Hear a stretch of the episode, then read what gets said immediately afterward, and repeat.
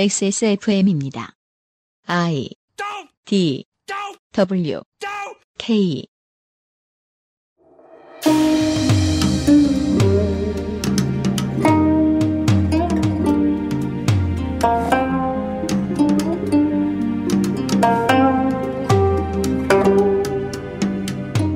원자폭탄과 수소폭탄의 원리에 대해, 둘의 차이에 대해 알고 계십니까?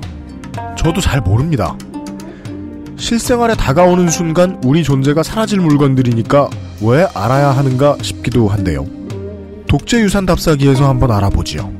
2015년 추석 연휴의 히스테리 사건 파일 그것은 알기 싫답니다.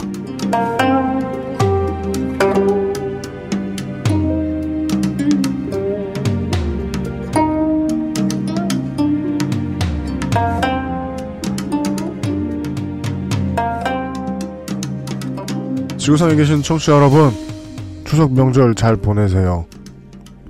이거야말로 축원이죠. 요즘 팟캐스트 시대에는 추석 정말 가기 싫다. 음. 그동안 명절 때 무슨 꼴이 났는가 이런 사연들 네. 그리고 아마 명절이 지나면 이번 추석 때는 또 무슨 타박을 들었는가 음. 나의 위치를 어떻게 확인시켜줬는가 어른들이 내 인생에 무엇을 성취해야 되는가? 그런 사람들이 줄줄이 밀려오겠죠. 네. 아, 추석 잘 버티십시오. 히스테리 사건 파일 그것은 알기 싫다 책임 프로듀서 UMC입니다. 이용 상임수석이 앉아있어요. 안녕하십니까. 추석입니다. 추석을 과연 누가 좋아하는가? 그, 좋았던 것 같아요. 예. 근데 지금은, 어, 부모님 배로. 어렸을 때 내려가- 좋았죠. 어, 부모님 배로 내려간다는 의? 이 정도? 네, 저는 뭐 꼬치도 잘 먹었고요. 어, 예. 그 큰 집에 있는 장식품 같은 것도 열심히 구경했고요. 음. 네, 그리고 고스톱 칠 때쯤 되면 나가서 놀 수 있었거든요. 네. 추석 때 좋았어요. 딱 어릴 때군요. 어, 물톡심송 상임고문입니다. 안녕하십니까. 예, 저는 요번 추석에, 그 이런 명절을 거치면서 제가 잘 몰랐던 거를 갖다가 딸아이 입을 통해서 한번 듣고 깜짝 놀란 게 있어요. 어, 뭡니까? 그러니까 저희 집안은 좀 특이하게 이제 가족이 되게 많지 않습니까? 대가족. 네네. 사남이녀니까 6남매씩이나 되고, 네. 또 다들 결혼하고 다들 자식이 있으니까 모이면 굉장합니다, 숫자가. 네. 근데 이제 어린 쪽의 입장, 어린아이들의 입장에서, 뭐 제 딸은 이제 그 또래를 넘어섰긴 했지만 이제. 네, 그러니까 항상 자기는 명절 때마다 사람들이 많이 모이는 거로 생각을 했고, 모이면은 어른들이 다 자기한테 용돈을 줬다. 네, 자기 명절을 좋아했다. 음. 네. 뭐 용돈 때문만은 아니겠지만 그 네. 상당히 그게 큰 이유였겠죠. 근데 자신의 친구들 중에 상당수의 아이들이 그런 경험이 하나도 없다. 아, 진짜요? 어, 예. 실제로 가족이나 가까운 친지, 추석이나 명절 때 모이는 사람이 없는 경우도 있었고, 음. 또 있긴 있는데 사이가 나빠서 안 만나는 경우도 있었고, 음. 그런 친구들이 말은 못하는데 자기를 굉장히 부러워했다. 음. 그런 얘기를 하더라고요. 아, 우리나라가 벌써 이렇게 가족의 해체가 이렇게 많이 진행이 됐구나. 음, 맞습니다. 그래서 약간 좀 무서운 생각도 들긴 했습니다. 최근에 그 일부 지자체에서 예. 노인정과 어린이집을 합쳤더니 깜짝 놀랄 긍정적인 결과가 어, 나왔다는 그런 거 좋을 것 이야기를 같네요. 들었습니다. 예. 어떤 긍정적인 효과가 나오죠? 그러니까 거의 어, 어, 어린, 어린이들이 새누리당을 지지하게 됐다거나. 왔다. 아닌가? 글쎄 세뇌가 돼가지고 아니, 예. 아닌가? 그 매일같이 막 김정은 소식에 관심을 가지고 막 네. 김정은이 아이돌이 되고 음. 아 그런 건 아니고 예 의미가 음. 있네요 세대 간의 절실한 필요에 의한 대화가 가능해졌다는 거예요. 서로 간에 그 중간에는 네. 새로 아이를 가진 엄마 아빠들이 끼어 있죠. 그, 렇죠 그들이 뭔가 지적인 대화를 나누기 전에 인간적으로 노인들을 존중하게 되는 음. 음. 경험을 갖는 거예요. 중요한 일을 해주니까 그리고 노인들이 내가 다음 세대를 위해서 해줄 일이 무엇인가를 몸으로 경험하는 거예요. 음. 그게 이제 자기 손주 돌보실 때는요.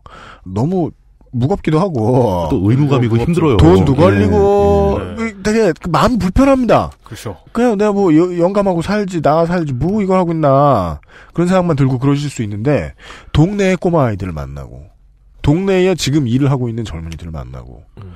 그러면서 실로 제대로 귀가 순해지는 경험을 노인분들이 되바라지지 않고 하고 있다. 예. 이야, 그 의미, 의미가 네. 있네요 그런 음. 거좀 많이 많은 곳에서 추진을 했으면 좋겠네요 그런 네. 거. 예. 그 필요한 변화가 혁신이라고 생각해서 우리 제1야당이 매일같이 혁신을 부르짖는지는 모르겠습니다.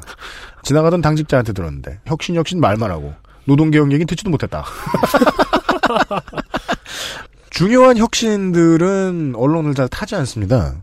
예를 들어 올 8월에 이제 확정이 났는데 세계 최초로 어떤 스타트업 기업이 정식 명칭으로는 브라이오 점자라고 하죠. 음흠. 점자 스마트워치를 예. 개발해냅니다. 음. 아, 어, 아. 어, 똑똑하다. 네. 그 회사는 한국 회사입니다. 음. 낫이라는 이름의 업체입니다. 음, 아. CEO 김에릭 주윤 씨라는 분이 만들어내셨다는데 그 WHO에 따르면은 전 세계에 지금 추정하기로는 네. 심각한 안과의 손상을 음, 가지고 있는 사람이 2억 8,500만 명으로 어이고. 예상이 되고 음. 그 중에 법적으로 앞을 보지 못하는 것으로 네. 판명이 나 있는 사람이 3,900만 명이라고 합니다. 음, 시장을 개척한 것도 개척한 거지만 인류사에 충분한 공헌을 이거야말로 심각한 공헌을 할 수 있는 어, 그럼요. 어, 그러네요. 일대의 사건인데 네. 아, 스타트업이 했고 아직 대기업이 이걸 빨아먹지 못했다는 이유로 국내에서는 전혀 조명되지 못했습니다. 어, 한국이 이런 일을 했습니다. 어, 예? 누구는 이런 일을 했다라고 뽀샵질을 하고 사기를 쳐가지고 신도를 만들어내지만 진짜 대단한 일을 한 사람들은 알려지지도 않습니다. 뭐 기존의 클래식대로라면 조만간 이런 기사가 뜰 수도 있죠. 시각장애인을 위한 스마트워치 알고 보니 위험 뭐 이런 식- 이런 기사가 뜨고. 혁신이 부족해. 네. 어, 손가락 피부에 그 장애를 일으킬 수 있다. 네. 뭐 이런 얘기 나올 수도 그- 있고. 이, 이걸 차고 뭐 물속에 들어가면 뭐가 어떻게 될 수도 있어 뭐 이런 기사가 뜬 뒤에 이제 삼성에도 똑같은 걸 내놓겠죠. 예전에도요 대단한 국방의 혁신이라고 불리던 것이 있었습니다. 근데 사람들은 그게 뭔지 알진 못했는데 한 40년이 지난 지금 그것이 무슨 혁신이었는가 뭐지? 이 문제에 대해서 가장 잘 알고 있는 물리학 중퇴자를 모셔서 광고 듣고 와서 이야기하죠. 네. 예. 그것은 알기 싫다는 에브리온 TV 다 따져봐도 결론은 아로니아진 용산의 명소 컴스테이션 그렇죠. 이제는 맛집처럼 됐어요. 여- 6시 내공에 나오시는 거 아니에요? 이 집의 대박 비법은 하면서 레인보우 뒤에 끼워져 있는 뭐, 뭐 이- 그러면서 막 손님들이 막 냉각팬 바람을 맞으면서 이렇게 네. 엄지손가락을 척. 이 부품은 안 돼. 보여주면 우리 미천이야. 뭐 이러면서. 아, 그만 좀 해. 하여튼 네. 디볼프 제뉴인 레더 크래프트 상상 이상의 맛 노건 간장게장 눈이 편안한 아마스 시력보호 필름에서 도와주고 있습니다. XSFM입니다. 싸다고 아무거나 사오니까 이게 뭐야. 비려서 못 먹겠잖아. 그렇다면 노건 간장게장 부드럽고 고소한 게살, 짜지 않고 향긋한 간장. 매콤한 청양고추. 노건 간장게장. 엑세스몰에서 만나보세요. 우리 아이 스마트폰으로 만화 오래 보는데 뺏기만 하면 울고 놔두자니 눈 나빠질까 걱정이에요. 스마트폰 오래 보고 눈이 피곤하다면 액정이 깨질까 불안하다면 시력 보호와 액정 파손 방지 두 가지 기능을 필름 한 장에 시력 저하의 주범 블루라이트를 강력하게 차단해주고 외부 충격에도 스마트폰 액정이 깨지지 않도록 보호해줍니다. 방탄필름 국내 최다 판매 브랜드 아마스가 세계 최초 놀라운 가격에 특별 판매. 주름과 질감이 살아있지만 변형되지 않고 두꺼운 가죽 제품. 선명한 색상에 일반 명품을 웃도는 퀄리티의 가죽 제품. 황야의 1위, 데볼프 제뉴인 레더. 지금까지 그래왔듯 당신의 자부심이 되어드리겠습니다. Devolf, genuine leather.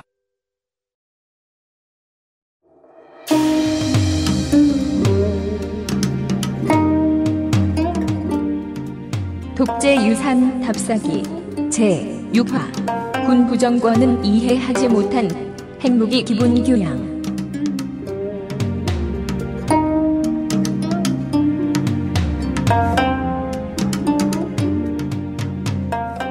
지난주에 이어서 말이죠. 핵에 대한 이야기를 할 거예요. 예. 지난주가 아니군요. 한참 됐죠. 어, 네. 언제, 언제적입니까? 9월 첫 주에 이어서 예. 프리비어슬리 이거 해야 되는 거 아닙니까? 네. 근데 우리도 기억이 안 나기 때문에. 막그 미드 버튼 막 그러잖아요. 예. 박정희, 핵, 발전소, 이비소 막 어. 이러면서 너는 행복할 수 없어. 지금까지 그래왔고. 네. 앞에로도 계속. 그리고 마지막 슉 하면서 이제, 이제 본편이 시작되죠. 빠라밤 하면서 오프닝 나오고. 네. 예. 아, 행복할 수 없어 아니다. 행복할 수가 없어. 네. 음, 페이퍼 아, 타월이 그만하자. 네. 그거 진짜 충격이었어요. 그거 보고. 네. 저 사람들이 저렇게들 만들 수가 있구나. 그러니까 그치, 그걸 누가 감수했을까? 아, 저도 모르게 계속해서 그 네. 데니얼 데일리 예, 예. 씨의 팬이 돼 있어요. 아, 지, 나 지금 통정하는 거야? 아, 근데 그거 감독 네. 감독한 사람이 통정이잖아요, 사람이. 나와 통정하는 거냐고. 나를. 어, 정분을 나누다. 네. 로스트 감독이 제이제이 아브람스니까 네. 어, 예, 예. 그 사람이 이번에 스타워즈 만드는 거잖아요. 어. 그렇죠. 그 사람들이 걱정하는 게 거기서도 과연 맨 떡밥만 뿌리고 회수를 못 할 거냐. 그렇죠. 그것도 그렇고 모든 동아시아를 중세 베트남으로 다룰 것이냐. 그러니까 아름다운 동남아시아. 네. 그리고 다룰 것이냐. 물소가 끄는 쟁기를 불고 그 말이 이렇게 말이 와전되면 강치가 끌 것 같아요. 예전 그, 그007 다이 어나더 데이인가? 네, 맞아요. 거기서 네. 이렇게 창천 일동대. 그, 천천 일동대. 그 식생은 동남아시아인데 예. 군대는 북한군이잖아요. 그러니까, 네. 예. 맞습니다. 네. 지적 사람들은 우리에 대해서 너무 모르는 것 같아요. 지난 회에 이어서 회계 이야기를 할 텐데 지난번에는 이제 정치적인 각국의 동북아시아를 둘러싸고 있는 각 열강과 한국의 그렇죠. 북한의 계산, 셈법 이 문제들을 다루었다면 오늘은 과감히 물리학의 영역에 네. 문을 열어보겠습니다. 네, 물리심송 상인 고문이에요. 예, 반갑습니다. 네, 제가 물리심성이라는 이름을 쓰면 안 되죠. 학위가 없으니까. 네. 어, 물뚝 비례 과학 이야기. 네. 네, 예, 뭐 이번 시간 본격적으로 핵무기가 어떤 건지를 알아봐야 되는데 네. 왜 알아보느냐? 지난 시간에 우리가 쉽게 알려져 있는 역사적 사실들을 종합 정리를 해서 들려드렸었거든요. 네네네. 그런데 거기서도 심층적인 분석을 하고 그게 과연 의미가 뭐고 우리한테 무엇이 남겨졌는가를 알아보려면 네. 결국 핵무기에 대한 물리학 지식이 좀 필요하다라는 판단을 제가 한 겁니다. 저는 억측이다. 생각하지만 아, 근데 알면 좋아요. 어, 알면. 틀린 판단이다. 틀려 먹었다. 아, 예. 나, 나, 나는 네. 당연하다고 생각. 아, 아유, 그 저희니까 하죠. 예, 또. 그렇죠. 네. 뭐 어디 가서 따- 다른 데서 이런 거 얘기 안 하잖아요. 네. 예. 대부분의 사람들은 핵무기가 뭔지 압니다. 네. 안다고 생각을 하죠. 무서운 거. 예, 엄청난 거. 네. 근데 그게 진짜 뭔지는 잘 모르는 것 같아요. 네. 가장 널리 알려져 있는 것은 가공할 만한 파괴력이죠. 네. 기존의 어떤 무기로서 구현하기 힘든 수준의 네. 레벨이 다른 뭐 이런 얘기였고, 도움에서 나오는 예, BFG. BFG? 그 마지막 무기예요. 예, 아, 그래요? BFG가 뭐의 줄임말인 줄 아세요? 몰라요. C1발 큰 총. 네. 빅 F건. 어. 예. 아, 네. BF건. 예. 아, 이렇게 그렇구나. 한 번 쏘면 아, 그렇구나. 눈앞이 하얘지고 음. 그 다음에 그 하얘진 게 사라지면 내 앞에 이렇게 우글우글 이렇게 다 음. 인구 밀도가 높았던 그 괴물들이 다 자빠져 있어요. 어. 네. 실제로 그 비슷한 무기 오늘 나옵니다. 그렇죠. 네. 네. 거기다가 핵무기에 대해서 좀 어지간히 안다는 사람도 원자폭탄과 폭탄과 수소폭탄의 차이 물어보면 여기서 또 이제 상당히 필터링이 되죠. 네. 거기까지는 모르겠는데. 예. 그럼 과연 수소폭탄은 또 무엇인가? 라고 하면 대부분 아 그거는 수소의 핵 융합 반응을 이용한 폭탄이야. 음. 라는 정도에서 멈추죠. 네. 사실은 그거 아니거든요. 아 그래요? 예. 아니, 그니까 더 나갈 거라는 것도 무서운데 그게 아니기까지 하군요. 예. 어, 그게 진짜? 아닙니다. 아니에요? 수소의 핵융합이 아니다. 수소폭탄이라는 명칭은 좀 오래되고 낡은 명칭이고 네. 요즘에 이제 언론이나 시사적으로 쓰이는 용어는 열 핵무기입니다. 음. 열핵무기. 예, 북한이 열 핵무기 실험을 하겠다고 지금 나오고 있는 겁니다. 어. 그 이게 열 핵무기에도 등급이 몇 가지가 있는데 가장 첨단 핵무기라고 얘기한다면 다단계 열 핵무기를 의미합니다. 아, 피라미드형. 예. 핵무기 하나를 살려면 세 명을 데려와야 되고. 그 다이아몬드 핵이 위에 있고 아, 그렇죠. 사파이어. 네. 아, 핵폭탄 10개째 만들면 예. 보너스로 한다. 그 디스트리뷰션 머신. 네. 워머신. 기술적, 정치적으로 봤을 땐 이제 다단계 열 핵무기가 가장 최신 용어입니다. 어. 아 그렇군요. 예. 이제 그게 우리가 과거에 흔히 얘기했던 수소폭탄을 의미하는 거죠. 아, 네. 이런 개념들이 있고 또 거기다가 가끔 뉴스에 이제 북핵 얘기가 나오면 자꾸 북한이 핵무기를 만들려고 한다라고 얘기하면서 뭐 중수로 얘기가 나오고 경수로 얘기가 나오고 네. 또 뭐 우라늄 정제 시설이 어떻고 막 이런 얘기가 자꾸 나오지 않습니까? 음. 네. 그게 왜 문제가 되는지 음. 이런 걸 잘 이해 못하잖아요. 그냥 북한이니까 문제. 예, 북한이 하면 뭐든지 다 문제인가. 통치고 지나가. 예. 결론은 김정은 북한이 했다고 무조건 싫어하는 것 중에 제가 어렸을 때 기억해보면 예. 음. 가장 싫어할 이유가 없었던 걸로 기억되는 게 뭐죠? 북한 어린이들은 타가소. 타가소에서 어린이집? 길러진다. 어린이집? 예. 네. 지금 현재 이거 이런 얘기 해도 되나? 우리 현재랑 비교해 보면 네. 똑같이 다 타가서가 있는데 네. 북한은 공짜야. 그렇죠. 그렇죠. 네. 그 차이밖에 없어요. 음. 그러니까 그 백 중에 하나, 만 중에 하나 있는 옛 공산주의 혁명의 좋은 점 남아 있는 거. 예. 그 중화인민공화국에서 네. 잘한 일 중에 하나로 꼽히는 음. 음. 육아의 부담으로부터 여성이 해방됐기 때문에 네. 지금도 중공 중국에는 여성에 대한 직업적 차별이 상당히 덜하죠 우리보다 그렇죠. 사회생활을 훨씬 많이 하고 예. 그러다 보니까 이제 종편은 어느덧 북한을 사랑하게 돼요. 음. 국정 교과서에 대한 찬양 공부를 네. 일삼고 이런 여- 부작용이 생겼다. 연일 그 김정은의 아이돌화 작업을 하고 있고 그러니까요. 네. 아이돌라이즈라고 하나요? 네, 진짜- 맞습니다. 진짜- 우상화, 예. 아이돌라이제이션. 진짜 무슨 팬덤에서 뭐 오늘 무대에서 무슨 오빠 뭐 입고 예, 나왔다 뭐 예, 이런 예. 것처럼 네. 예, 김정은한테 맞습니다. 그런 짓을 하고 있죠. 뭐 그렇습니다. 그런데 어렴풋이 알고 있는데 명확하게 모르기 때문에 그것도 알고 보면 핵이 무엇인지 언론이 똑바로 공부 안 했기 때문이다. 아, 그럼요. 아마 이런 언론- 결론입니까? 언론도 모를 거예요. 이런 거 공부하려면 비록 중퇴하더라도 물리학관 가야 돼요. 한, 한 45학점 정도는 D를 맞아야 핵이 무엇인지 설명할 수 있다. 부족할 것 같은데. 그 D 맞으면 아무것도 모르고 출석만 했다는 얘긴데. 그, 예, 제가 그랬어요. 그래도 물뚱님은 열심히 다니셨잖아요. 어, 성적은 좋았어요, 저는. 그런 예. 걸 못하셔서. 남의 입으로 들으면 기분 나빠. 내가 하는 거 괜찮은데. 자, 그럼 이제 본격적으로 시작해봅시다. 앞으로 참 걱정이 되네요. 안 그래도 제가 시사 얘기, 역사 얘기 해도 뭐, 뭐, 3분 만에 잡는다, 5분 만에 잡는다, 이런 거로 내기하고 그러시던데, 오늘은 화학, 물리학, 물리학. 핵, 핵물리학, 네, 이런 얘기입니다. 자, 역시 항상 그러듯이 과거로 거슬러 올라가겠습니다. 좋습니다. 올라가야죠. 올라가야죠. 예, 올라가야죠. 조금 많이 올라갑니다. 아, 이거, 이거는 딱 그 훈련소 1주차의 교장에서 보던 그 멋진 글자들이에요. 피할 수 없다면. 즐겨라. 어, 진짜 나쁜 사람들이라고 생각했어요, 그때 군대를. 기원전 460년 경이니까 지금으로부터 약 한 2,500년 정도쯤 네. 됐습니다. 그러네요. 예. 아, 오늘도 약간 땡기네요. 예. 쭉 땡기네요. 그리스 북부의 트라키아 근방에 해안 도시가 있는데 압데라라는 해안 도시가 있었어요. 예. 음. 거기에서 태어난 데모크리토스라는 사람이 있었는데 아, 데모크리토스가 원자 개념을 처음 상상을 해냅니다. 우리가 좋아하는 사람이죠. 예. 네. 이때 나오는 어떤 과학적 개념은 그 사고 실험이라고 해야 되나요? 아 그렇죠. 뭐 순전히 그- 머릿속에서만 나온 그 거죠. 예. 뭘까 그 이제 그 당시에 추천글 하나 쓴 사람, 그렇죠. 그러니까 성직을 하나 쓴 사람이죠. 음, 그렇죠. 야 장난 아니고 내가 생각을 해봤는데 그렇죠. 아무리 생각해도 원자는 네 개다. 니들 여기서 더 쪼갤 수 있으면 걸어라. 그렇죠. 그렇죠. 그런데 이게 그리스 사람들이 옛날에 했던 그 과학적 사고 같은 걸 다 모아놓으면 진짜 어마어마하잖아요. 그렇죠. 그러니까 현대 과학 그 자체인데 예. 사실 그때를 보면 뻘소리 한 사람도 워낙 많았기 때문에 음. 뭔가 뻘소리 중에 잘 걸러야 됩니다. 예, 건질만한 게 몇 개 있는 그렇죠. 거죠. 그럼 이제 밑에 리플에 예. 야 물 불 흙 바람 중에 토끼는 뭐냐고. 그래서 이런 멍청이가 있나 그런 리플이 달리고. 물불 흙 바람을 아무리 섞어봐라 토끼 나오나. 뭐, 뭐. 그러니까 아이언맨이 이겨 뭐 이런 거. 그렇죠. 예. 네. 그렇습니다. 그 원자라는 개념을 최초로 상상을 해낸 사람이죠. 네. 근데 굉장히 그 개념이 독특하지만 맞았어요. 그러니까 물질은 더 이상 쪼개지지 않는 어떤 기본 단위가 있다. 있다. 예. 그- 그게 뭐 물불흙바람인가 그건 모르겠고 네. 하여간 그 그런 작은 입자들이 있어가지고 그 입자들이 서로 결합하기도 하고 네. 서로 충돌하기도 하고 그 입자들 이외에는 다 빈 공간이고 음, 이렇게 함으로써 자연계의 만물이 뭐 모든 현상이 벌어지는 것이다. 네. 라고 과감하게 결론을 내렸어요. 네. 전혀 입증을 못했죠. 그렇습니다. 그런 거 할 수 있는 때가 토끼를 아니죠. 만들어 보이지도 못했고. 예. 입증을 못했을 뿐만 아니라 예. 수많은 다른 뻘소리 하는 사람들에 묻혀가지고 파묻혀버렸어요. 네. 예. 추천은 좀 많이 받았겠네요. 그니까요. 예. 그 반대도 많이 받았을걸? 그 넷 중에 미역은 뭐냐? 힛겔에서 잠시 사라진 걸 그렇죠. 잊혀진 아, 힛겔. 예. 괜히 토끼 얘기하니까 그 미션 임파서블에 나오는 토끼발. 토끼발이 뭐예요 도대체? 토끼발.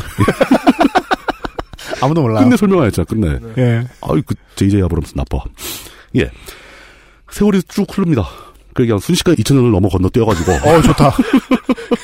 간만에 고속 질주. 예. 20세기에 들어오게 되면서 현대 물리학이 발전을 합니다. 네. 그때 이제 뭐 닐스 보어 같은 사람이 수소 원자 모델 뭐 이런 걸 만들죠. 그렇습니다. 그리고 양자역학 발전하고. 음. 인류는 슬슬 물질의 기본 구성 단위라고 알려져 있던 원자에 대한 지식이 늘어나기 시작했어요. 그렇습니다. 점점 알게 되는 거죠.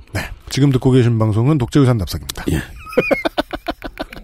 어 진짜 헷갈리실지 정치는 그러니까. 독재와 민주화, 뭐 공산당과 뭐 이런 걸 그몇 가지 원소로 이루어졌다. 여기까지 만들어 이루어진다. 예. 예.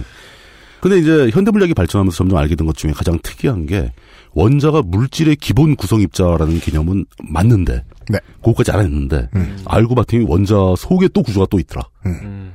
원래 원자라는 아톰이 그 음. A가 부정 접두어고 그렇죠. 예. 분리될 수 없다. 나눌 수 없다라는 나눌 수 없다. 뜻인데. 근데 역설적으로도 네, 나눌 수 있다가 됐어요. 그죠. 네. 예. 원자의 내부에 또 뭔가 구조가 있는데 그게 원자 핵과 전자였다. 네. 음. 뭐라는 개념으로 해서 닐스 보어가 수소 원자 모델을 만들고 막 그래요. 음. 네, 네. 그런데 어 그러면 야 그게 원자가 전자라는 게 또 있고 핵이 따로 있구나. 음. 라고 생각을 했는데 또 조금 지나자 원자 핵도 쪼개진다. 음, 핵 안에도 또 뭐가 있더라. 네. 그 거기서 보통 일반적으로 원자 핵 안에 들어있는 거 양성자와 중성자죠. 네. 이거 많이들 헷갈리시는데 양성자와 양전자는 다른 겁니다. 음, 아 그래요? 예, 완전히 다른 겁니다. 음. 일반적으로 원자 핵 속에 있는 건 양성자, 즉 네, 핵을 이루는 물질이고 중성자와 거의 비슷한 질량을 갖고 있는데 네. 전기만 플러스 전기를 띠고 있는 어, 예. 예. 그게 양성자죠. 그러니까 기본적으로 중성자와랑 질량도 같은데 거의 비슷해요. 극, 성이 있는 아, 전기만 띠고 있는 거, 전하를 띠고 있다라고 표현을 하죠. 네, 그 양성자와 중성자가 모여서 핵을 만들고 네. 그 양성자의 전하값에 상응하는 전자가 그 주변을 돌고 있게 되는 거죠. 그 전압값이 만약에 불균형하면 그건 원자 자체가 극성을 띠게 되죠. 네, 이거 음. 이온 상태라고 그러는 거죠. 네, 그걸 예. 이온이라고 하죠. 예. 지금쯤 잠드신 분 많이 계실 것 같은데 벌써. 정치 여러분 저는 깨 있어야 됩니다. 예. 전 일이거든요. 그 유임씨는 주무시면 안 됩니다. 지금 녹음이 이거- 잘 되는지도 봐야 되고요. 이렇게 되는 거 이렇게 예. 사람들이 정말 확 듣게 하는 방법 뭔지 아세요? 뭔데요? 이거 수능에 출제될 수도 있습니다. 아니 지금 청취자 몇 살인데 지금? 아, 연령대를 잘못 파악한 거 아니에요? 지금? 그리고요. 10대들이 많이 들으면 좋잖아요. 고2는 어. 지금 예. 마지막 평화를 누릴 때예요. 뭐? 아, 그런가? 열심히 안 들어. 들어보지 맙시다, 지금. 화학- 예. 예. 화학이- 저는, 저는 마지막 부분 뭐라고 들은 줄 알아요? 뭐야? 그걸 이혼이라 그런데. What? 어, Divorce. 예. 그렇습니다. 네. 근데 일반인들이, 저는 이게 되게 신기했어요. 네. 뭐가 신기했냐면은, 음. 예를 들어서, 하나도 모르겠어서. 네. 네네네. 아, 전 다 알았다니까. 아, 예. 맞다. 그 양전자랑은 뭐가 다른가? 아, 양전자는 네. 예. 일반 자연계는 거의 존재하지 않습니다. 그러니까 전자의 반입자예요. 음, 그러니까 반물질 얘기하면서 반물질. 나온 예, 반- 반입자. 굉장히 고급 물리학에 나온 얘기라서 음, 양전자가 뭐냐 그러면 전자의 반입자인데 양전하를 띠고 있다. 음. 이 정도밖에 말을 못합니다. 네. 예. 제가 신기했던 게 뭐냐면은 수소 원자 속에도 양성자와 중성자가 있을 거 아닙니까? 그죠. 우라늄 원자 속에도 양성자와 중성자가 훨씬 많겠지만 그죠. 막 있을 거 아닙니까? 음. 근데 이 양성자와 중성자, 양성자끼리가 똑같은 거라는 거죠. 음, 음. 이건 마치 레고 블럭 같아 가지고 네. 블럭은 똑같은 게 있는데 네. 이거를 몇 개를 뭉치면 수소가 됐다가 음. 몇 개를 뭉치면 우라늄이 됐다가 네. 몇 개를 뭉치면 산소가 됐다가 네. 이런 식인 거예요. 음, 저 그런 짤 본 적 있어요. 예. 뭔가. 그, 남자친구인 석탄이 다이아몬드한테 가서 꽃을 줘요. 그 네. 근데 다이아몬드가 이렇게, 아, 됐다고 이러면서, 음. 나 요새 압박이 심하다. 음. 이런 말을 하는 재미없는 짤. 예. 과학 짤. 예. 자, 이게 어떤 과학에서 과학자에서도 네. 지금 저희가 이제 원자 핵 내부의 얘기를 다루고 있는데 네. 석탄과 다이아몬드 얘기는 이제 분자 레벨의 얘기거든요. 그죠. 탄소가 어떻게 서로 예. 탄- 예, 엔트리 레벨. 고, 체 상태에서 탄소 원자가 어떻게 배열되는가에 따라서 네, 네. 달라지는 거니까 네. 전혀 레벨이 다른 얘기를 꺼내신 거잖아요. 아, 지금 그 저 여기에 문제가 되는 주요 원자는 나구나. 네. 저- 죄송합니다. 저 물뚱님이 쿼크 얘기 안 나온 것만 해서 코크까지는 안 가도 돼요. 네, 네, 예, 이건 케이크요? 케이크- 어 비슷하다. 투요 쓰리요. 쿼크나 케이크나. 아니면 저 미국에 있는 퀘이커 교도 아니면 아니, 인텔이 그 아톰보다 더 작은 프로세서로 맞아요. 쿼크 내놓잖아요. 예. 그래서 이게 굉장히 중요한 겁니다. 네. 모든 원자, 모든 종류의 원소, 종류를 할 때 원소라고 부르고 원자는 그 입자 하나를 얘기하는 거죠. 네. 예. 그 모든 종류의 원소들, 원자들 속에 있는 양성자와 중성자는 다 똑같은 거예요. 음. 필수만 다른 거예요. 네. 안 신기하세요? 신기합니다. 예. 신기함을 강요하고 있는 것 같은데. 아, 아니요. 계속 아니요. 말씀하세요. 예, 넘어가겠습니다. 그러니까 이제 어떻게 구성되느냐. 네. 원자 번호가 1번인 수소는 양성자 한 개밖에 없어요, 핵 속에. 그렇습니다. 원자 번호라는 것은 양성자의 개수예요. 제가 이 정도까지 외울 수 있어요. 그러니까 여기까지는 기억나실 것 같은데. 네. 수헬리벨 붕탄실 산. 그 다음은 모르겠어요. 어, 수엘리 베봉 다음에 이제 저는 영어로 했는데 CNOF 네나말교 PS 여마칼카을 교였어요. 아, 예. 아, 아, 예. 예. 20번까지. 저는 이과생들이 그런 어, 거 그- 하고 있을 때 심심해가지고 그 중국집 메뉴 앞 글자를 외우고 있었어요. 그, 짜오 잠깐 울콩기만. 복자짬 53333 뭐 이런 거. 네. 아, 그 와치맨에 나오는 그 뭐지? 닥터 맨하탄. 예. 난, 난 진짜 절대 닥치고 있어야겠다, 오늘. 닥터 맨하탄이 이마에다가 이렇게 음, 음, 그 음. 수소 원자 모델을 그려놓잖아요. 그 질량수라는 것은 양, 그거야? 예. 네, 맞아요. 지금 암. 그걸 지금 알았다고. 뭐 좋습니다. 네. 예. 원자번호라는 것은 양성자의 개수. 양성자의 개수는 항상 전자의 개수와 같습니다. 네. 전하량을 의미하는 거죠. 그리고 질량수라는 게 있습니다. 질량수. 네. 질량수는 핵 속에 들어있는 입자의 개수예요. 음. 그러니까 수소는 원자번호도 1번이고 질량수가 1이에요. 양성자 한 개밖에 없어요. 네. 헬륨은 원자번호는 2번인데 질량수가 4입니다. 네. 즉 원자번호가 2번이니까 양성자가 두 개가 있겠죠. 질량수가 4가 되려면 입자가 4개 있어야 되니까 중성자가 두 개 더 있는 거죠. 네. 수소는 네 덩어리가 들어있는 거죠, 핵 속에. 아니, 헬륨은. 음. 그럼 그러면은 그 전자는 질량에 영향을 안 주는 거예요. 거의 영향을 줍니다. 전자는 질량이 너무 작아서 네. 핵의 질량에 비하면 무시해도 좋은 수치인 음. 거죠. 네. 그런 식으로 이제 원자 번호와 질량수가 구성이 되는데 그 원자 번호 배열에 따라서 음. 또 질량수 배열에 따라서 우리가 흔히 주기율표라는 걸 만들게 되죠. 네. 그 주기율표가 조금 전에 얘기하셨던 그 수엘리 베붕 그 하는 네, 거고 네.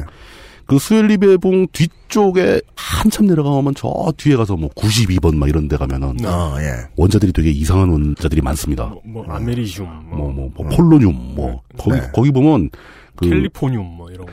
저것도 있어요. 베릴륨도 있고, 베릴륨은, 베릴륨. 뭐, 예, 다른 SF에 많이 나오는, 네. 네. 뭐 그런 거죠. 그리고 뭐죠? 슈퍼맨이 무서워하는 거. 크립토나이트? 크립톤, 크립톤, 크립톤, 크립톤. 있어요. 네. 어. 실제로 있는 겁니다, 그거 다. 어. 그런데 자연 상태로는 원자번호 92번이 우라늄이 끝이에요. 음. 네. 그 우라늄 뒤에 쭉 있는 것들은 실험실에서 중성자로 원자 핵 분열 실험하면서 발견된 원소들이에요. 그리고 걔네들은 오래 살지도 못해요. 금방 사라져요, 또. 붕괴. 붕괴해버리니까 다른 걸로 됩니다. 빅그리는 없겠네요. 어, 그, 그 뒷부분은 말 절대 안 할게요. 근데 그런 인공 오늘 원소들도 개쓸모 없어. 그런 인공 원소들도 결국 실험실에서 자연 원소인 이런 양성자나 이런 걸 그러니까 써주니까 전- 천연, 원, 천연 천연 원소들로 만든 거니까 천연, 천연 상품이지. 천연 유래 성분. 천연 유래 중성자 이런 그 네. 거. 그렇죠.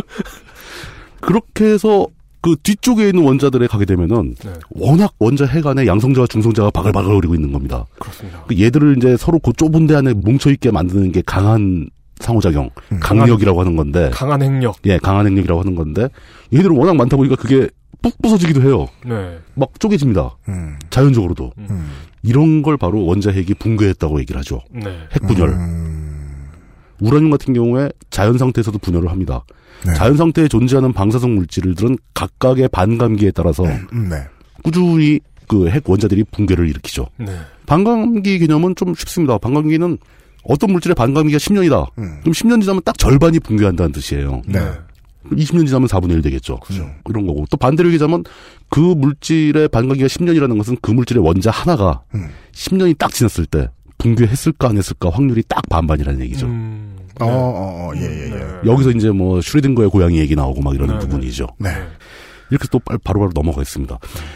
자연 상태에서 붕괴를 하는 애들은 그냥 붕괴를 하게 되면은 그 붕괴 종류는 굉장히 다양해요. 다양하게 붕괴를 하면서 여러 가지 입자들이 튀어나오는데 네. 그렇게 붕괴했을 때 뭐 중성자가 튀어나오건 뭐 양성자가 튀어나오건 아니면 알파 입자가 튀어나오건 이렇게 하면은 그 입자들 또 사라져 버립니다. 네. 그렇게 서서히 없어져 가는 거고 어. 음. 그렇게 해서 이제 그 스스로 붕괴한 입자들이 붕괴하면서 아주 약한 에너지를 내니까 음. 거기다 이제 형광물질을 발라주면 야광이 되고 음. 음. 그 라듐으로 야광 만들었죠. 네. 요즘에는 그렇게 만들면 방사능 오염되니까 안 하죠. 그 라듐 걸스라는 게 예. 있- 있습니다. 옛날에 얘기했던 것 같은데. 맞아요. 그때 라듐 네. 얘기 나왔었죠. 네. 예. 기억하는 내가 용하다. 네. 예. 자, 그럼 과연 자연 상태도 뜬금없이 가끔 붕괴하는 애들이 있다라는 것까지 이해를 했는데 예. 네. 그럼 이게 어떤 대규모의 에너지를 유발하려면 네. 어떤 현상이 벌어져야 되는가? 음. 이게 바로 연쇄 반응이죠. 그렇습니다. 아, 예, 예. 한둘이 그렇게 반감해버려가지고는 예. 뭐 의미가 없다. 몇십만 년에 걸친 거 예. 수 있고 이러니까. 그 그리고 에너지를 한데 모아야 된다. 급하게 반응을 하더라도 예. 연쇄 반응 레벨이 아니면은 그냥 그 금속 덩어리가 따뜻한 정도예요.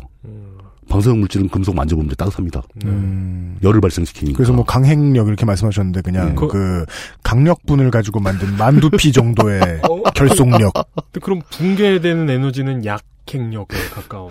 그렇죠. 네. 네. 그건 뭐 수제비 아, 이런 거 다 이렇게 그거 아니고 이런 겁니다. 고 설명을 해드려야 되는데 네. 그럼 하루 종일 걸릴 것 같아서 그냥 넘어갑니다. 네. 아, 그러니까 제가 조용히 있는 게 제일 좋달까 네, 네. 주로 이제 그 질량수가 높은 원자번호 높은 무거운 원자들이 이제 자주 불안 저 붕괴를 하니까 불안정하다고 표현을 하는데 네. 자발적인 붕괴도 하기도 하고 또 외부에서 강제로 붕괴를 시킬 수도 있어요. 네. 이런 게 핵 분열, 핵 붕괴 실험이죠. 음. 주로 중성자나 양성자 같은 입자를 빠른 속도로 날려서 음. 원자핵을 때리는 겁니다. 네. 그게 뭐 당구 치듯이 중성자 한 개로 원자 한 개를 딱 맞추는 건 불가능하니까 네. 쓰리쿠도 안 되겠네. 예, 뭐 어디 쿠션을 치는 것도 힘들고 그러니까 네. 원자를 수북하게 쌓아놓고 음. 중성자를 수북하게 쏘면은 음. 맞는 놈이 있고 안 맞는 놈이 있을 거 아닙니까? 아, 그렇죠. 예. 저 스누커 첫 큐. 그러니까 예 대충 때리면 우르르 가서 맞는, 맞는 거죠. 네, 네. 그러면 중성자는 어떻게 날리느냐? 그렇게 입자를 빠른 속도로 날아가게 만드는 게 바로 유명한 입자 가속기입니다. 네. 예. 뭐 전기를 이용하기도 하고 뭐 자기장을 이용하기도 하고 그러면서 예, 예. 입자를 빙글빙글빙글 돌려서 점점 돌팔매할 때처럼 막 돌려서 빠르게 만든 다음에 음. 특정한 대상에다 때리는 거죠. 네. 뭐 이러면서 뭐 하드론, 뭐 가속기 뭐 이런 거 나오지 않습니까? LHC 예. 뭘? 라지 하드론 콜라이더. 예. 그 유럽- 오, 대형 강입자 충돌기. 아 그- 콜라이더. 예. 예. 그 유럽 걔네 누구죠? 그 썬. 썬, 썬. 네. 예, 썬에서 썬이 만든 뭐예요? 그 연구소 있어요. 그, 그 컨소시엄 같은 거. 유럽 E EU가 썬 다 모여서 마이크로 시스템즈 말고. CERN. 예. 예. 예. 네, 컨설에서 컨만 빼면 아 태양 말고 네네네. 컨벤션이라니 예. 어려운 언어학이다. 그렇습니다. 예. 너무 재밌다. 유임씨님 괴로워하는 걸 보고 하니까 되게 재밌어. 오, 네. 예. 그냥 커피를 많이 마셔서 그럴 거예요. 아마 아, 지금 아, 제 근데- 가슴이 뛰고 지금 정신이 몽롱한. 근데 그 LHC가 아마 네. 사대강 정도 돈을 들였을 거예요. 그것보다 조금 덜 들었습니다. 네네네. 예. 어. 예. 그거 왜? 사- 왜? 물론, 아니 뭐 거기서 아, 많은 걸 물론 합니다. 사대강 나 아, 중요한 일이라는 걸 알겠어요. 사대강만큼이나 중요한 일을 하고 있다. 그렇죠. 그래서, 예. 네. 사대강만큼이나 그 그보다 많이 중요할 것 같은데. 네. 예. 이런 식의 붕괴도 여러 가지 종류가 있습니다. 가장 먼저 이런 붕괴 얘기할 때 맨 처음 나온 게 알파 붕괴인데 음. 알파 붕괴에서 대표적인 붕괴는 어떤 원자가 붕괴할 때 알파 입자를 내놓는 걸 알파 붕괴라고 합니다. 예. 알파 입자라는 것은 원자 번호 2번 그러니까 양성자가 두 개, 네. 그리고 질량수 넷 그러니까 중성자 두 개. 헬륨이네요. 요게 요게 뭉쳐 있는 그러니까 음. 헬륨하고는 다른 게 전자가 없잖아요. 아, 전자 뺀 헬륨. 헬륨의 원자 핵 음. 뭐, 이거를 네. 보통 알파 입자라고 합니다. 음. 그게 튀어나와요. 음. 그러니까 우라늄이 핵 분열을 일으키는데 네. 난데없이 헬륨이 나오는 거예요. 뭐 음. 어, 어, 어, 어, 어, 어, 어. 이런 이런 게 알파 입자예요. 그러니까 그 양성자랑 중성자가 잔뜩 몰려 있기 때문에 예. 이게 깨지면서 네 조각이라고 해요. 내 조각이- 우라늄이었던 것이 예. 예, 예. 네. 수소가 되고 헬륨이 될 수 있다. 예, 예. 그러니까 헬륨에서 튀어나온다. 음. 예. 이거 예. 맞아요? 예. 수소의 핵은 양성자 한 개라서 네. 수소라고 안 부르고 양성자라고 부릅니다. 아, 이런 애 있어요. 예. 공부 아무것도 안 했다가 30문제 중에 한 9번이나 10번쯤 하나 맞추는 거 있어요. 네, 그 선생님이 맞추라고 낸 문제 있죠. 지금 방금 그런 현상이 벌어졌습니다. 그렇습니다. 예. 우라늄 238번이라면은 보통 우라늄 원자 번호가 네. 92번이고 우라늄 238 그럼 238은 질량수예요. 음. 그러니까 238 빼기 92가 중성자의 개수죠. 우라늄 핵에는 그렇게 많아요. 음. 네. 양성자와 중성자가 버글버글한 거죠. 네. 그게 토륨 234. 이건 원자 번호 90번이고 그 양성자가 90개 있고 질량수가 4가 적었으니까 네. 우라늄 238에서 뭔가 내 덩어리가 나갔다. 음. 원자 번호가 두 개 줄었으니까 양성자 두 개, 중성자 두 개가 나갔구나. 헬륨 하나가 빠졌네요. 헬륨에게 안 빠지는 거. 그러니까 이게 전형적인 알파 붕괴입니다. 음. 여기서 갑자기 네. 예, 세상은 다 헬륨으로 이루어져 있다. 이런 생각을 하면 안 되죠. 안 되죠. 네, 알겠습니다. 아, 이렇게 알파 붕괴 왜냐 상 왜냐 헬륨보다 수소가 훨씬 아, 많거든요. 그리고 수소도 그렇고 헬륨도 그렇고 이렇게 튀어나온 그 헬륨 입자는 네. 뭐 공기 중에서 이온화돼 있다가 전자를 흡수해서 헬륨 원자가 되더라도 예. 이게 워낙 가볍잖아요. 예. 대기 중을 떠돌다 점점 위로 올라갑니다. 어, 밖으로 나가버려요. 그리고 대기 중에 헬륨이 거의 없는 이유가 네. 지구 중력은 헬륨을 잡기에 너무 약해요. 그러면은 네. 우라늄이 붕괴가 될 때 그 예, 자리에 내가 있으면 예. 그걸 들이마시고 목소리가 높아지나요? 어, 어, 뭘 목소리가 바뀌기 전에 아마 죽을 겁니다. 죽지 않을까요? 에 이러지 않고 예. 그냥 죽는구나. 알겠습니다. 어, 그 헬륨이 저렇게 많이 안 나오니까. 알겠습니다. 예. 그리고 별거 거- 아니고만. 아니, 많이 하면 많이 나올 수도 있어요. 그걸 모아서 헬륨 가스를 그러니까 핵무기를 터트려서 헬륨 가스를 만들겠다는 발상은 아, 헬륨이 모자라니까 우라늄을 구해야겠다. 원자 폭탄 원자 폭탄을 터트려서 네. 대량의 헬륨 가스를 양성해서 적, 적들을 웃게 만드는 모두를 웃기겠다. 그 예. 웃기 전에 다 죽습니다. 그런 거는. 예. 뭐 붉은계 중에는 양성자 한 개를 방출하는 경우, 두 개를 방출하는 경우, 중성자 하나 또는 중성자 두 개 뭐 이런 식으로 다양한 붕괴들이 있는데 예. 그 중에서 가장 흥미로운 것은 중성자 두 개에서 세 개짜리죠. 음. 왜입니까? 이게 전형적인 중성자 두 개가 튀어나오는 핵 분열 반응이 네. 그 우라늄 235에서 벌어져요. 음. 238에서 세 개가 모자른 거죠. 중성자가 세 개 부족한 건데 네. 얘들은 밖에서 빠른 고속도의 고에너지를 갖고 있는 중성자 와서 땅 때리면은 네. 중성자가 2.5개가 나와요. 2.5개가 나온다는 것은 0.5는 뭡니까? 어떤 놈은 두 개 나오고 어떤 놈은 세 개 나온다는 얘기죠. 어, 확률적으로. 아시아의 월드컵 출전권 같은. 아, 그렇죠. 예. 예. 그러니까 호주가 예. 들어갈 수도 있고 아닐 수도 있는 거야. 그렇죠. 음. 아, 그러니까 이 중성자가 슈레딩거에 그렇게. 음. 예. 그러면서 그 우라늄 이상호가 붕괴될 때 중성자가 2.5개가 나오면서 네. 동시에 180 메가 일렉트론 볼트라고 음. 이게 에너지 단입니다. 음. 이 정도 에너지가 원자 한 개에서 방출이 돼요. 음. 또 그- 비슷한 게 그 예. 플루토늄 239 같은 경우에도 역시 중성자로 한 개 땅 때리면은 중성자가 2.95개가 나오는데 음, 20개 중에 19개 나오는군요. 뭐 그런 식인 거죠. 예, 예. 예예예. 어, 어, 20개 중에 19개가 아니죠. 40 2.9억에. 2.9.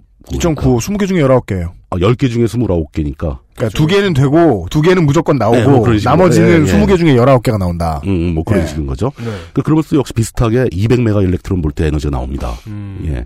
이게 가장 핵폭탄에서 중요한 반응이에요. 그렇습니다. 예. 에너지가 나온다. 에너지가 나온다. 중성자 한 개를 때렸는데 음. 우라늄이 뭐 딴 거로 휙 바뀌면서 중성자 두 개와 에너지를 내놓는다. 음. 세 개와 에너지를 내놓는다. 음. 뭐 이런 개념입니다. 음. 자, 그러면 이 날라온 중성자, 튀어나온 중성자가 처음에 들어온 중성자 한 개의 역할과 같이 음. 다른 우라늄 입자를 또 때려준다면 음. 거기서 또 두 개가 나올 거 아니냐 에너지가 연쇄 반응. 그러면 이게 처음에 한 개였다가 한 개가 두 개 되고 두 개가 네 개 네 개 되고 2, 4, 8, 16, 32, 64, 128, 256, 512, 1024, 2000, 2048, 네. 4096 이렇게 나가겠죠. 네. 그게 나노세컨 단위로. 음. 나노세컨이라는 것은 굉장히 짧은 시간이죠. 네. 그 안에 연쇄적으로 발생한다. 이게 연쇄 반응입니다. 음. 이 정도 되면은 그때 에너지가 나오기 시작하죠. 네. 어마어마한 에너지가 나오게 됩니다. 음.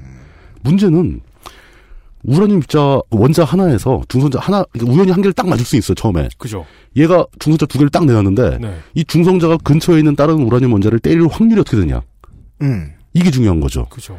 우라늄 원자가 빽빽하게 모여 있으면은 거의 100% 다른 원자를 때리겠죠 그죠. 근데 우라늄 원자가 굉장히 듬성듬성 있으면 음. 중성자는 휙 사이로 빠져나갈 겁니다 그렇겠죠. 아, 내 차가 긁힐 확률 같네요. 그런 거죠 예. 거의 비슷한 거죠 오늘 퇴근할 때는 긁힐 가능성이 높아요. 차가 엄청 많으니까 예. 차가 빽빽하니까. 음. 근데 추석 연휴 기간 한 가운데였다 예. 서울에 차가 없는 시점에 아, 그죠. 그러면은 괜찮죠. 긁힐 가능성이 거의 없죠 예. 근데 지금은 긁히면은 운전자에게서 200볼트의 에너지가 양쪽 운전자에게서 모두 에너지가 나오기 시작하고 예. 네. 그 운전자가 여자일 땐 두 배, 무서운 남자일 때는 제로의 수렴, 갑자기 에너지가 냉각되면서 예. 분노 조절 장애 완쾌. 예. 이 문제 연쇄 반응이 일어날 수 있는 조건은 물리적으로 상상해 보면 되게 쉬워요. 그렇습니다. 예. 뭐 우라늄 원자가 얼만큼 빽빽하게 있느냐 이 차이예요. 그렇습니다. 빽빽하게 있다는 것은 우라늄 원자가 일단 많아야 되고 네. 많음에도 불구하고 조밀하게 모여 있어야 된다. 농축. 그러니까 이게 밀도 높게 압축돼 있어야 된다. 네. 그러니까 이것이 연쇄 반응을 일으키는 조건이 되거든요. 예, 예, 예. 그러니까 보통 이걸 K 값으로 표현을 하는데 음. K가 딱 1이면 임계. 그러니까 연쇄 반응이 덜랑말랑 덜랑말랑하는 수준. 그 임계치. 예, 예, 예. 그 임계 상황. 그리고 1이, K값이 1이 넘어가면은 이제 초임계 상태라고 그래서 초임계 상태가 되면 우라늄은 외부에서 아무것도 안 해줘도 지가 알아서 연쇄 반응을 일으킵니다. 아, 그게 바로 임계 질량이라는 얘기로 그렇죠. 예. 가 되는. 그 K값이 1보다 작으면 이제 한, 아, 한숨 쉰다. 위에. 야, 야, 야. 아, 그 왜냐면 예. 어디서 끊을지 몰라서. 네. 아이, 그, 알겠습니다. 좀 이따 끊어드릴게요. 네, 걱정하지 네. 마세요. 네. 어, 1K가 1보다 한참 작아서 아임계 상태다. 그때는 그냥 자연 상태의 우라늄인 거예요. 음. 그냥 가끔 반감기에 따라서 이거 스스로 붕괴하고. 네. 중성자가 외부에서 공급도 안 될 거고. 음. 그리고 안정적인 상태라는 얘기죠. 음. 그러면 우리가 이 우라늄을 막 폭탄으로 만들어서 음. 터트리려면 초임계 상태로 만들어줘야 되는데 음. 괜히 초임계 상태로 쑥 만들어 버리면은 음. 터져버리잖아요. 네. 그죠. 폭탄이라는 것은 내가 원할 때 터져야 되잖아요. 네. 그렇습니다. 그 무슨 플라스틱 폭탄 있잖아요. 뭐 C4 예, 이런 거. 예. 이게 그 폭탄의 미덕 중에 가장 그렇죠. 중요한 게 안정성입니다. 안 터지는 아. 거예요. 네. 폭탄은 안 터져야 되는 거잖아요, 원래. 내가 원할 때만 터져야지. 그럼 막 그 그런 화약 회사에서 조강지처가 좋더라 이런 광고하고 그러니까 안 터져요 광고하고. 그러니까 C4가 있으면 C1, 2, 3이 있을 거 아니에요. 예, 어. 네. 그러니까 C4가 가장 안 터지는 거예요. 그 아, 가장 안정적인. 예. 사실 그 우리가 친구는 오랜 친구. 비록 딴 주머니를 좀 샀지만. 조용할게.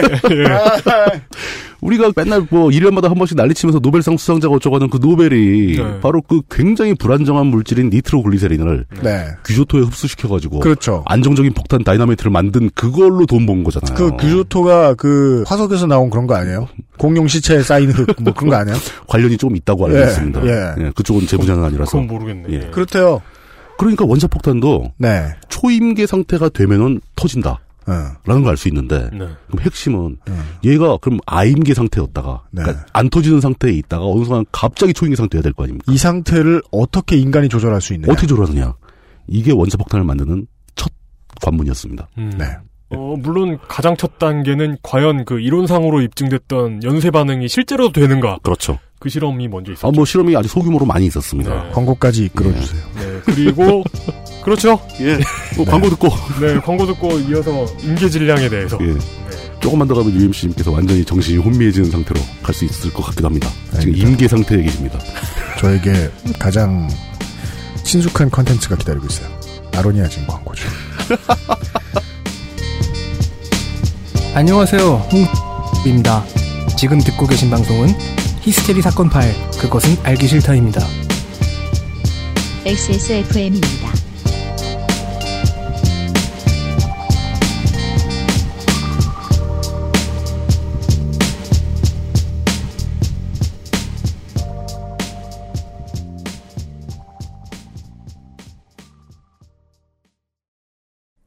그래도 부모님 선물인데 이것저것 따져봐야 하지 않을까?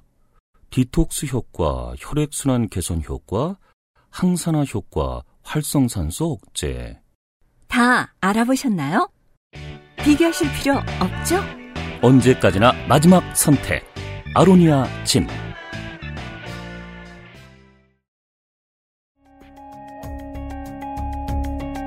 컴스테이션은 조용한 형제들과 함께합니다.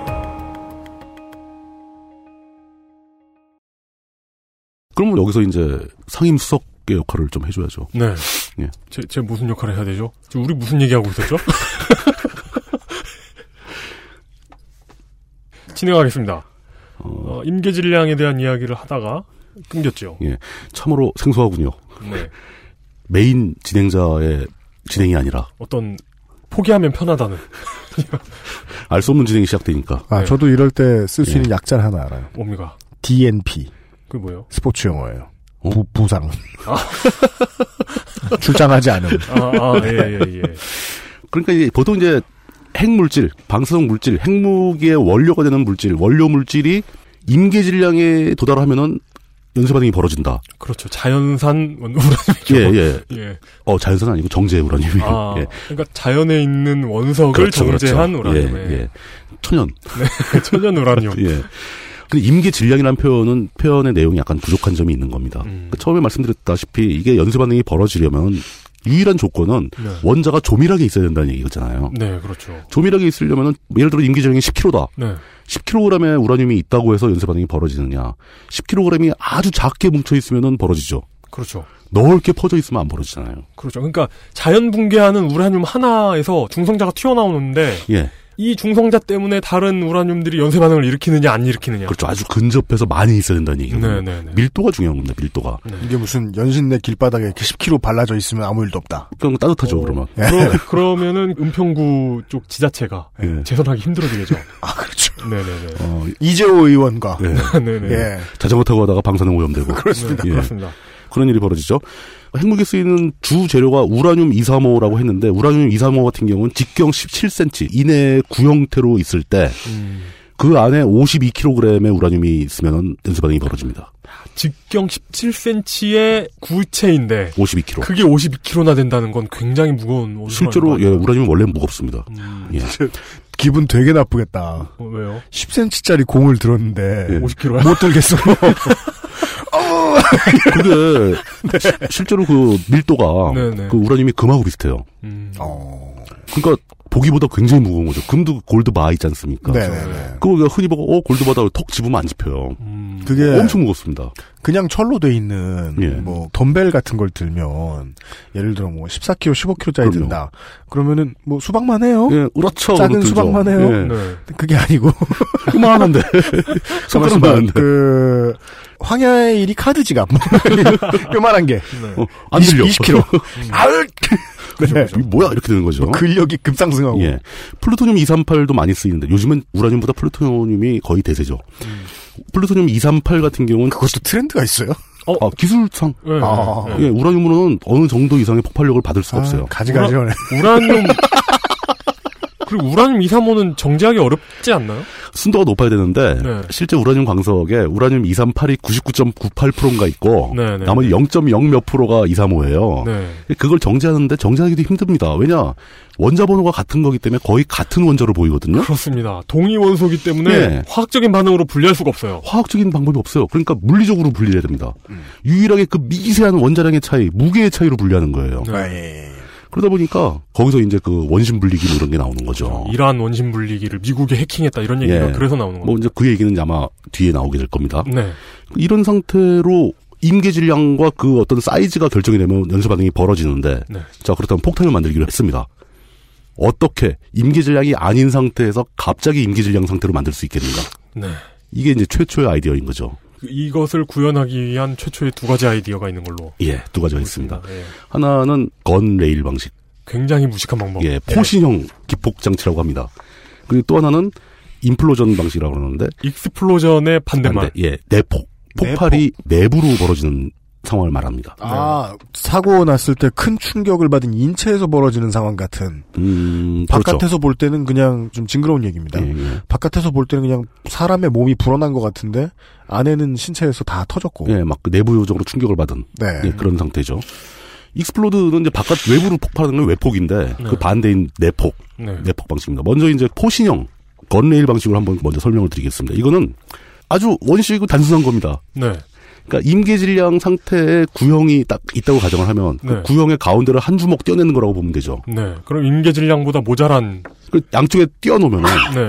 실제로 이제 한 원자가 분열했을 때 중성자가 튀어나오지 않습니까? 그죠.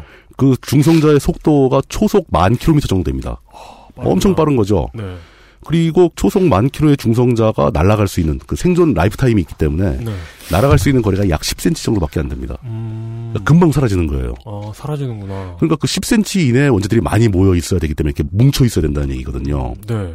그러니까 구형 상태로 있으면 연쇄 반응이 벌어질 만한 그 구형 덩어리를 애초부터 네. 가운데를 이만큼 푹 파내가지고 두 개를 멀리 떼어놓으면 네. 둘 다 연쇄 반응이 안 벌어집니다. 그죠. 그러니까 아임계 상태가 된 거죠. 음. 이거를 밀도가 떨어지는 건가요? 임계 질량이 만약에 100이라고 치면 한 네. 20만큼을 띄어가지고 그 옆에다 멀리 놔- 놔두는 멀리 두는 거예요. 음, 거죠. 그럼 자체 연쇄 반응이 안 벌어지고 네. 살살살살 반응하고 있겠죠. 음. 여기다가 떼어낸 부분을 음. 총속 같은 파이프 같은 속에 딱 놔뒀다가 한쪽 끝에 큰 덩어리를 놔두고 음. 네. 이거를 뒤에 화약을 터뜨려서 총처럼 쏘는 겁니다. 아, 다시 만나게. 총알같이 날아가서 꽂히게. 빠른 속도로 다시 만나게. 음. 예, 굉장히 빠른 속도로 가서 꽂히는 거죠. 음. 꽂히는 순간 임계 질량을 넘어서 초임계 상태가 됩니다. 아, 그러면 초임계 상태를 만들어낼 수 있게 되겠네요, 인간이. 그렇죠. 연쇄 반응이 시작되는 조절할 거죠. 수 있게 되죠. 네. 그러니까 핵 분열 연쇄 반응을 기폭할 수 있는 아주 단순한 진짜 무식한 방법인 거죠. 음. 네. 이건 지금 끄트머리 자리에 바보 학생이 60분 중에 1분 정도 따라오는 그 타이밍이에요. 예. 저는 지금 오늘 한, 한 20년 젊어진 기분이에요. 예. 고등학교 2학년 때 화학 시간 같아요. 학교로 돌아간 그런 느낌. 예. 한 1분 수업 듣는. 음. 음, 이게 되게 무식한 반응 제어 방식인데 네. 이걸 이제 천천히 임계 질량 근처에 갔다 말았다 갔다 말았다 하면서 조금씩 조금씩 분열을 하게 만들면은 그게 바로 원자력 발전소의 반응로예요. 그렇습니다. 어, 예. 그리고 이제 거기다 물을 가득 채워서 이제 물이 중성자의 속도를 떨구거든요. 그러니까 폭발하기 직전에 예, 예. 폭발은 못하고 네. 살짝 살짝 살짝 반응하게. 네, 네. 그래서 이제 물을 뜨겁게 만들어서 발전을 하는 게 원자력 발전소죠. 약을 올리는. 네. 음. 약을 올리는 거죠. 근데 이거 초창기의 원자 폭탄의 모델, 네. 이 포신형 기폭 장치를 단 거는 뚝 뛰어갔다가 무식해 갖다 푹 꽂아주는 거죠. 그죠. 예. 그럼 뻥 터지는 거예요. 단순하고 무식하지만 그만큼 확실한. 확실하다. 음. 사실 이건 너무 단순하고 무식해서 핵실험도 안 했어요. 하기도 어려운. 아니요, 아, 돈 어렵- 있으면 할수 어렵지 있는데 않아요. 할 필요가 없다. 이건 당연히 터진다. 음. 아. 이렇게 만들면. 이론에, 반론의 여지가 전혀 별로 없다. 여지 없다. 이건 누가 봐도 터질 것이다. 마치 허리 높이에서 계란을 떨어뜨리면 계란이 깨질 것이다. 뭐 이런 아, 것 같은. 예. 네. 그렇죠. 그 맨하탄 프로젝트에서 최초로 만들었던 핵폭탄이 네. 바로 그 리틀보이 시리즈거든요. 그렇습니다. 그게 히로시마에 투하된 거죠. 팬맨 앤 리틀보이의 리틀보이. 예. 그게 건배럴 예, 방식. 예, 건배럴. 그 예, 사진 건배럴 찾아보시면 방식입니다. 그 진짜 팬- 총처럼 팬맨하고 생겼어요. 리틀보이가 예. 모양이 달라요. 그 리틀보이는 네. 폭탄이 길쭉합니다. 길쭉해요. 음. 네. 건배럴. 음, 그 총을 쏠 수 있는 거리가 있어야 되니까 네. 길쭉하게 생겼고 팬맨은 전혀 다른 방식으로 됐기 때문에 동글동글합니다. 뚱뚱합니다. 그래서 팬맨이죠. 음. 예, 예. 뚱뚱한 놈. 이렇게 됩니다. 여태까지 나온 그 두 가지의 기폭 과정을 좀 더 자세히 알아보자면 네. 좀 더 자세히 그럼 다들 좌절에 빠지죠. 여태까지 그렇게 해놓고 또 더 자세히 한단 말이냐. 나머지- 데모크리토스는 꿀 빨았네, 꿀 빨았어. 네. 별거 없습니다. 초기에 건배럴 방식으로 저 포신형 기폭장치로 폭파시켰을 때까지만 해도 원자폭탄의 재료는 우라늄이었던 거로 거의 확신을 했어요, 사람들은. 그렇습니다. 우라늄 235. 예, 235. 왜? 너무 많아요. 너무 흔해. 지구상에 엄청나게 매장돼 있고요. 심지어 우리나라에 지난 시간에도 말씀드렸죠. 그렇죠. 한국에도 뭐 많다. 엄청 많습니다. 단지 문제가 좀 있는데 일단 우라늄은 원자 번호가 92번으로 자연계에 존재하는 물질 중에서 원자 번호가 제일 높아요. 아까 네. 말씀드렸죠. 끝번이다. 그리고 밀도는 섭씨 20도 기준으로 1 입방 센티미터, 1 세제곱 센티미터에 19g이 넘습니다.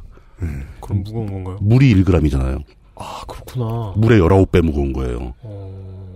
귀걸이로 할 수 없는. 예. 그렇구나. 금이 19.3입니다. 금이 살짝 우라늄보다 조금 더 무겁습니다. 그리고 나비 귀걸이 할 수 있겠다. 그거 금은 얇게 펼 수가 있는데 아, 그렇군요. 아. 우라늄 그게 가공이 힘들어요. 예.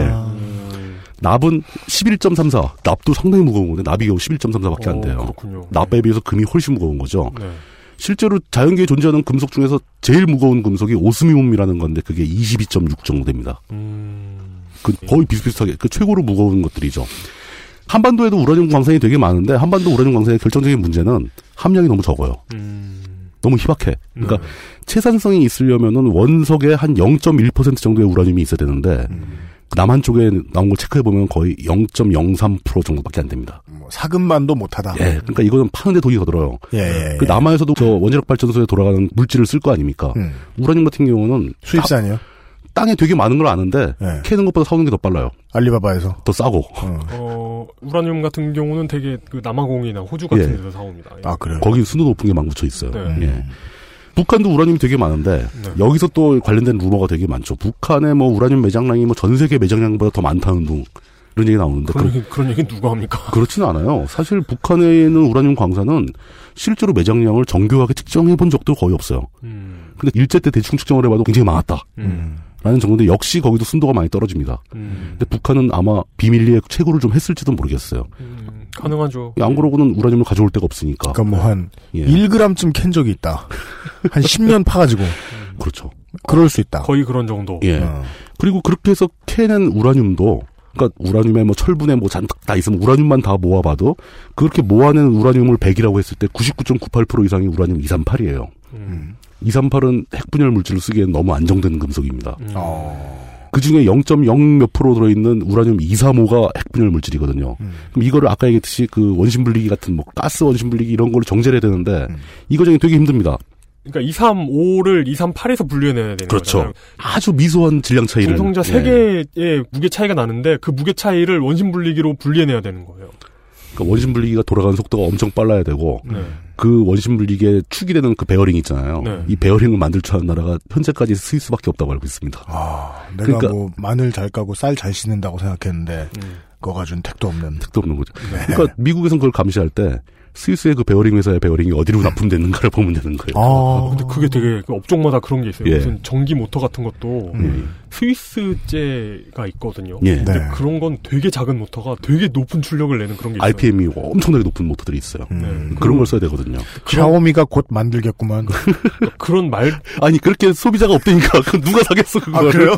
그런 그렇구나. 저런 걸 누가 사는 굉장히 예. 훌륭한 퀄리티의 제품을 스위스가 몇 개 예, 만들고 있더라고요. 은근히 갖고 있어요. 네. 엄청 샤오미 원심 분리기는 안 나온다. 알았어요. RPM이 늘려서 분리가 안 돼. 네. 막 3년 돌려도 하나도 분리가 안 되고 막 알고 보니 뭐 20만 원의 샤오미 제가 나오고 뭐 이런 이런 디자인도 이쁘고. 네. 그렇게 해서 분리를 해서 겨우겨우 만들어낸 우라늄 물질을 막 수십 킬로를 딱 갖다 놓고 아까 얘기한 대로 건배럴 방식으로 네. 쪼개놓고 기폭장치를 뒤에서 빵 쏘는 겁니다. 그럼 받는 쪽은 포스 글로브 미트처럼 생겨 있고 네. 꽂히는 쪽은 총알처럼 생겼겠죠. 탁 꽂히면서 초인기 상태로 순간적으로 딱 돼서 뻥 하고 터지게 되는 건데 이 원리로 만들어진 게 아까 얘기한 대로 맨해튼 프로젝트의 결과물로 탄생한 MK1 음. 리틀보이죠. 네. 리틀보이는 그 애뉴라 게이라는 별명을 가진 B19가 싣고 가서 네. 히로시마에 떨어뜨렸고 그때 히로시마에 떨어뜨린 그 폭탄이 길이가 3m 정도 됩니다. 음. 결코 리틀하지 않아요. 네. 그리고 직경, 지름이 71cm니까 날씬한 편이죠. 네. 그리고 무게가 4톤 정도 됐다고 합니다. 근데 이게 음. 이 차대전 기준으로 보면 4톤이면 굉장히 무거운 폭탄인 그 B19가 그거 한 개 겨우 싣고 갔으니까 음, 되게 1000파운드 뭐 이랬으니까 그때 무거운 폭탄이. 예, 그러면서 그걸 히로시마에 떨어뜨렸을 때 상공에서 네. 그러니까 굉장히 높은 데서 고도 한 만 미터쯤 되는 데서 떨궜을 거예요. 네. 그 쭉 떨어지다 땅에 떨어져서 터진 게 아니고 상공 한 550m 정도에 터집니다. 네. 터진 채로 내려와요. 아니요, 그냥 거기서 터진다고요. 거기서 막 먼저 연습 반응이 시작되는 거죠. 왜 땅까지 안 가냐? 땅에 가면 뭐 언덕이라든가 건물이라든가 이런 것 때문에 폭파의 파장이 막히잖아요. 네. 그래서 파괴 범위가 작아지는 거예요. 음. 그 공중에서 터뜨립니다. 음. 아. 그럼 공중에 터지면 밑으로 내리 쏠 거 아닙니까? 살상력을 높이기 위한 조치인 거죠. 어차피 이동 방향이라는 거는 죽도록 이동하니까 네. 어디든 전 방향으로. 예. 그런데 문제는 이렇게 원시적으로 만들어진 폭탄은 폭발 효율이 굉장히 낮습니다. 폭발 효율이 낮다는 게 어느 정도냐면은 음. 네.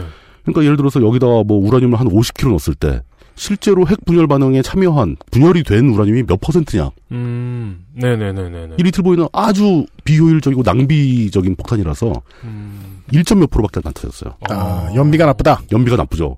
우라늄은 잔뜩 넣어줬는데 네, 네, 네. 그것도 거의 순도 80% 이상으로 정제된 음. 우라늄 235를 때려 넣는데 우라늄 235 구하기도 힘든데. 예, 그거 만들기도 힘들어 죽겠는데 음. 그 분리하느라고 막 엄청난 공장에서 그 분리기를 다 돌려가지고 조금씩 조금씩 조금씩 해서 모아서 막 몇십 킬로 만든 건데 네.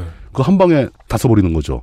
그렇게 되면 원자 폭탄이 터졌으니까 폭발력 때문에 음. 미처 분열되지 않은 우라늄 235가 잔뜩 있을 거 아닙니까? 그죠. 음. 게 산산이 사방으로 터져가는 거예요.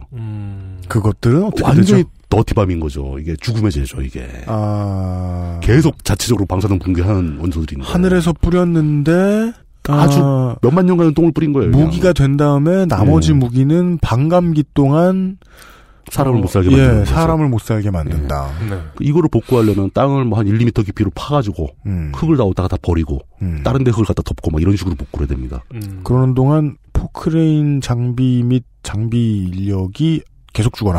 그 2차 전투는 그런 거라도 제대로 있었겠습니까? 사람이 다 등짐져도 날랐지. 어따마. 예, 끔찍했던 일인 거죠. 그렇죠. 그리고 또 하나 문제가 이 건배럴 포신형 방식의 문제가 속도가 느리다는 거예요. 음. 우리가 보기에는 총알처럼 날아가니까 굉장히 빠르다고 생각할지 모르지만 네. 원자 레벨에서 벌어지는 그 핵분열 반응에서는 이게 완전히 슬로우 밀이 온 거죠. 음. 이러면 아까 뭐 만 킬로미터 퍼섹을 얘기해 주셨잖아요. 중성대 속도는 예, 예, 예. 그러면 이게 이쪽에서 덩어리 날라와서 꽂히는 순간에 한 3분의 1쯤 꽂혔을 때부터 여기서 반응이 시작된다는 거죠. 음. 완전히 꽂히기 전에 이미 반응이 시작되죠. 특히 우라늄 235가 아니고 네. 훨씬 더 불안정한 원소인 플루토늄 239 같은 경우는 네. 이 장약의 힘을 아무리 세게 하더라도 네. 즉 날아간 속도를 아무리 빠르게 하더라도 최종 상태에 가기 전에 연쇄 반응이 시작됩니다. 어, 그러면은 굉장히 효율이 떨어지겠군요. 그렇죠. 연쇄 반응이 채 벌어지도 않은 상태에서 폭탄이 쪼개질 테니까 쪼개지면서 흩어지면 연쇄 반응은 중단되는 거 아닙니까? 음. 아, 그러니까 음. 얘네가 잘 뭉쳐가지고 한꺼번에 연쇄 반응이 나야 이제 되는데 빵 하고 터져서 효율 좋게 터져야 되는데 네. 처음에 딱 닿는 순간에 네. 이미. 어, 설프게 연쇄 반응이 예. 일어나니까 폭탄이 효율을 내기 전에 그냥 폭탄 자체가 터져버리는 깨져버린다. 깨져버려서 음. 예, 계속 음. 흩어져 버린다. 음. 이런 문제가 있는 겁니다. 그래가지고 나온 게 야 이 건배럴 방식은 못 쓰겠다. 음. 이건 효율이 너무 없다. 네. 그래서 나온 게 내폭형 방식이 되는 거죠. 정치가들도 그쪽에 합의를 받겠네요. 뭐? 아니 전쟁을 이겨놨는데 그 땅을 못 써? 내폭형도 오염 문제는 또 심각한데. 그래요? 음. 그 폭탄은 원래 최대한 가볍고 최대한 작게 대신 폭발력은 최대한 크게. 아 이게 미덕이잖아요. 네네네네. 어, 그 그렇기 때문에 내폭형이 개발된 겁니다. 음. 뭐 이, 이 무렵에 뭐 이 사람들이 방사능의 위험성 이런 거 알았겠습니까? 그 오염 문제는 아주 부차적인 문제라고 생각했을 거예요. 그렇다면 뭐 이제 그러니까요. 무기를 작게 만드는 이유는 식구 가는 비행기가 중간에 격추될 가능성을 좀 낮추기 위한 그렇죠. 네. 비행기 좀 빨리 가야 되고 뭐 그런 것들인데 그 플루토늄의 내폭형 그 흔히 말하는 인플로전 방식은 쉽게 축구공을 연상하시면 됩니다. 축구공. 네. 축구공이요? 물리학도들이 뭔가를 쉽게 설명하겠다면서 비유할 때 많이 나오는 물건 중에 하나입니다. 슬슬 잠이 옵니다. 공. 네. 음. 예. 저는 저 축구에 대해 잘 모르니까 이건 찾아봤더니 이렇게 나오더라고요. 현재 축구공 규격이 그 오각형 12조각과 육각형 20조각을 붙이게 돼 있다면서요. 네. 총 32조각이라고 하더라고요. 물론 뭐 월드컵 공인구 이럴 경우 제외. 예, 그건 뭐 별도로 만드는지 네. 모르겠는데. 그러니까 이 어떤 구체를 네. 플루토늄으로 그 폭발 물질로 구체를 만드는데 네. 음. 속을 비게 만드는 거예요. 풍선처럼 네. 공처럼 만드는 거예요. 코코넛. 예. 그러면은 이게 질량은 충분히 있더라도 음. 흩어져 있는 거잖아요. 그죠. 네. 연쇄 반응이 안 일어난다는 겁니다. 아 임기 상태가 못 되는 거죠. 그러니까 공간을 뗐다가 면적을 넓히는 방식으로. 예, 그러니까 풍선처럼 테두리를 딱 둘러가면서 플루토늄으로 공을 만들어 놓고. 제 얘기 뭐지 강력분의 만두피라니까. 만두피 비슷하네요, 진짜. 예, 예. 예. 그 중국 공갈 호빵. 예, 공, 공갈빵. 예, 네. 공갈빵처럼 만들어 놓고. 네. 그 구형의 외부에 그 축구공 조각 붙이듯이 20개에서 뭐 32개까지 쭉 폭탄을 붙여가는 겁니다. 조그만 폭탄을. 폭약을 이렇게 음. 굉장히 감싸는 고 거죠. 성능의 고폭탄으로 폭탄을 점점 점점 점 감싸고 네. 그 폭탄을 진짜 말 그대로 동시에 터트리는 거죠. 아, 아니야. 관패 아니야. 한과. 한과? 한과. 그 폭탄을 바깥에 묻혀놓은 거야. 네, 조청. 맞습니다. 아. 한과는 근데 좀 넓적하게 만드는데 네, 아까- 한과를 구형으로 만드는 네, 거예요. 어, 구형 한과. 예, 바깥에 쌀알이 쭉 붙어 있는 예. 거죠. 근데 그 쌀알이 폭탄이야. 그렇죠. 이게 안쪽을 향해서 빵 터지게 되면은 네. 그 구형이 순간적으로 폭삭 찌그러질 거 아닙니까? 그리고 차살 튀긴 것이 이제 우라늄이고. 그걸 누가 손으로 꽉 잡아놓은 것처럼 뭉쳐진다는 얘기죠. 그렇죠. 뭉쳐지는 순간 임계 질량을 돌파해서 아하. 초임기 상태가 됩니다. 음. 아따 똑똑하다. 그러니까 복숭아 과육이 터지면서 안에 있는 씨를 이렇게 움켜 이렇게 짜부러지게 하는 아, 그렇죠. 거예요. 그 표현이 정확한데 복숭아 과육을 영어로 피트라고 그러거든요. 피트. 그래요? PIT. 아, 복숭아, 아니, 복숭아 씨를. 네. 네, 어, 예. 그 이때 플루토늄으로 만들어 놓은 공을 피트라고 부릅니다. 아 그래서 예, 그렇구나. 예. 음, 근데 밖에 있는 고폭약들이 동시에 빵 터지면은 그 네. 폭탄의 파형이 안쪽으로 이제 쫙 몰려 들어갈 거 아닙니까? 그러면서 이 큼직했던 구형이 아주 작은 사이즈로 확 줄어드는 거예요. 내폭이 시작. 내폭이 되는 거죠. 그 이 플루토늄 전체가 갑자기 초임기 상태가 돼서 핵분열을 시작합니다. 아, 그러면은 낭비되는 게 좀 없겠네요.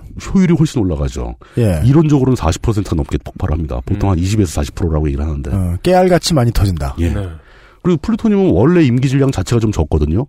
그러다 보니까 경량화되기 시작한 거죠. 네, 그렇습니다. 폭발력은 음. 더 세면서. 최초의 내폭형 폭탄이 바로 나가사키에 떨어진 팬맨입니다. 음. 팬맨. 예.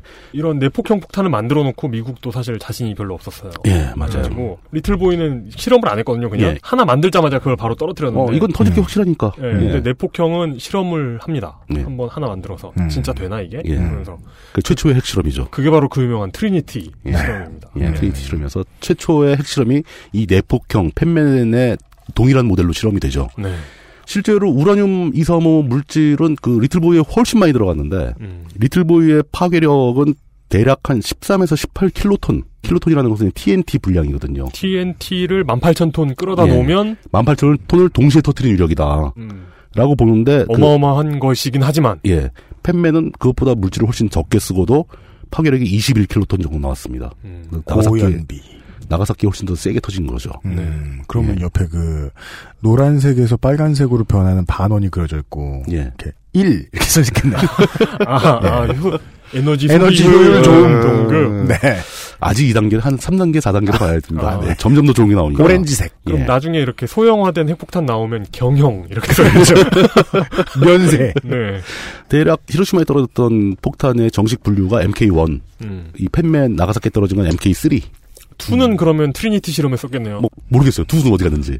예, 못 찾아봤습니다. 아 이게 제품 고유 번호인 거예요? 예. 그러니까 MK 시리즈로 계속 나갑니다. MK 41까지 나갑니다. 음. 예. 그러니까 프로토타입 번호가 아니라 실제로 쓰는 물건 번호. 그렇죠. 네. 팬맨은 실제로 이 동일한 형태로 굉장히 많이 생산을 했어요. 음. 음. 수십 기를 보유하고 있습니다. 어, 아. 예, 그러니까 완전히 원자 폭탄의 리틀보이가 고조 할아버지급이면 음. 얘들은 이제 증조 할아버지급은 되는 거죠.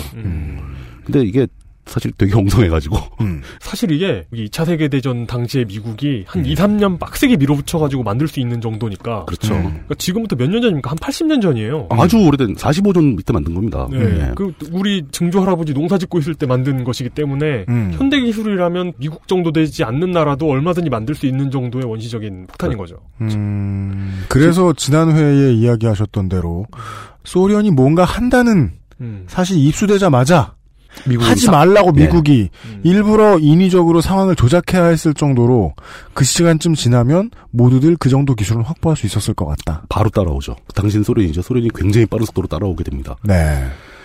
그러면서 이 팬맨을 만들어 놨었던 이 기술자들은 그 생각을 했죠. 이걸 좀 더 효율을 높이는 방법이 뭐냐. 음. 플루토늄이나 우라늄을 덜 쓰고 네. 더 크게 터지게 하기 위해서 어떻게 되느냐. 아, 뭐 또 있어요? 예, 계속 발전합니다. 머리는 기가 막히게들 좋죠, 다들. 그러게 말입니다. 사실 이 대목부터는 물리학자들이 슬슬 빠져요.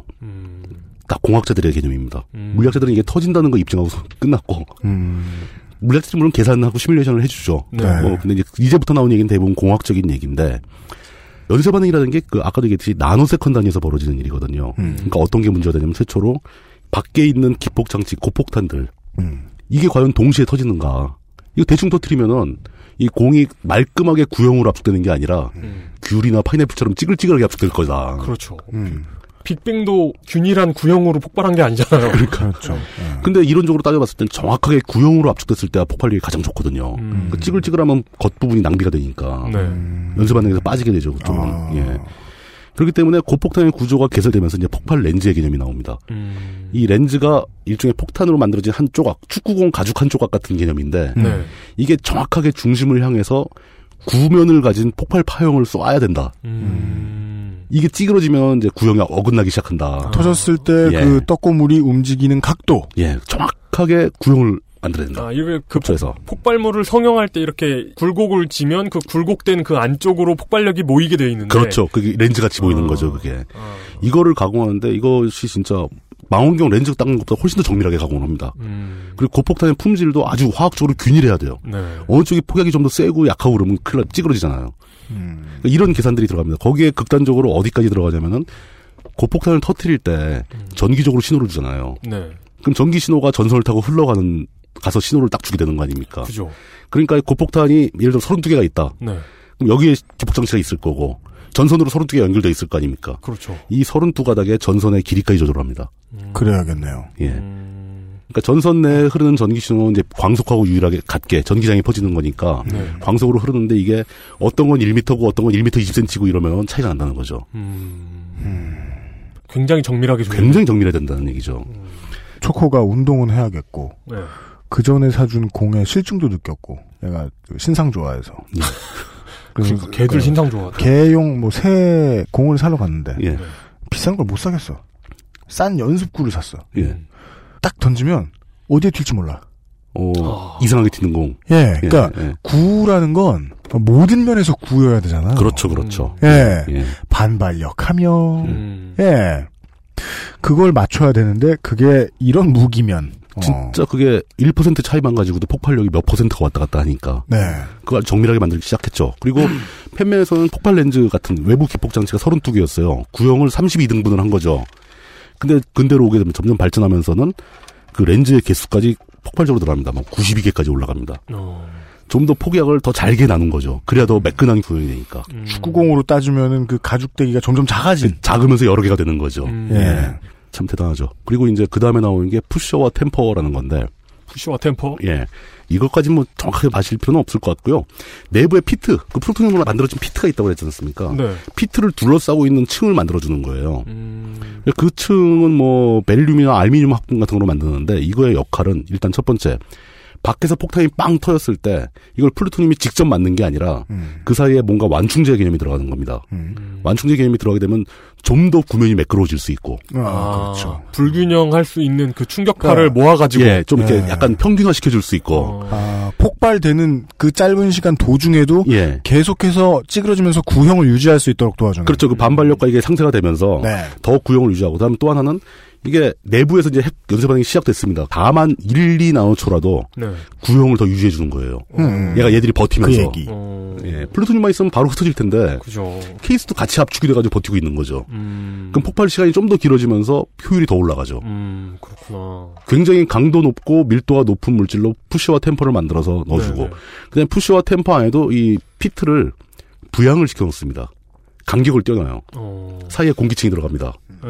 이거는 뭐냐면은 이 푸시와 템퍼가 폭발력에서 찌그러들면서 이 플루토늄을 때리게 되는데 네. 때릴 때 사이에 공기층이 약간 있으면은 망치가 망치를 못에 대고 그냥 누르는 거하고 이렇게 가서 때리는 거하고 그 효과가 나온다는 거예요 또 네. 관성이 증가된다고 합니다. 네. 어, 신기하다. 그러니까 그 매질로서의 공기의 중요한 특징이잖아요. 그럼요. 예. 예. 이런 그 혼신의 힘을 다해 진짜 따라 기술적 잔대가리가 어마어마하게 들어간 그 현대과학 현대 기술공학의 산물이에요 이게. 음. 네. 음, 진짜 그 전선 길까지 맞춰가면서 기폭을 시키고 그러게요. 뭐 푸셔 템퍼 어떤 재질이 좋을까 또 밤새 고민하고 벨륨과 알미늄을 몇 대면 줄 섞으면 좋으냐 뭐 알미늄 합금으로 가는 게 좋으냐 막 우라늄 238이 나오냐 뭐 막 이렇게 막 요새 한국에서 공산품 사다 보면은 아, 물건 잘 만들던 시대는 지났구나 이런 생각이 들잖아요. 그 음. 퀄리티가 완성도 있는 네. 예를 들어 무슨 양철 장난감 있던 시절에 음, 음, 음, 음. 장난감으로 무엇을 해도 잘 망가지지 않는 녹슬기전까지 예. 음. 음.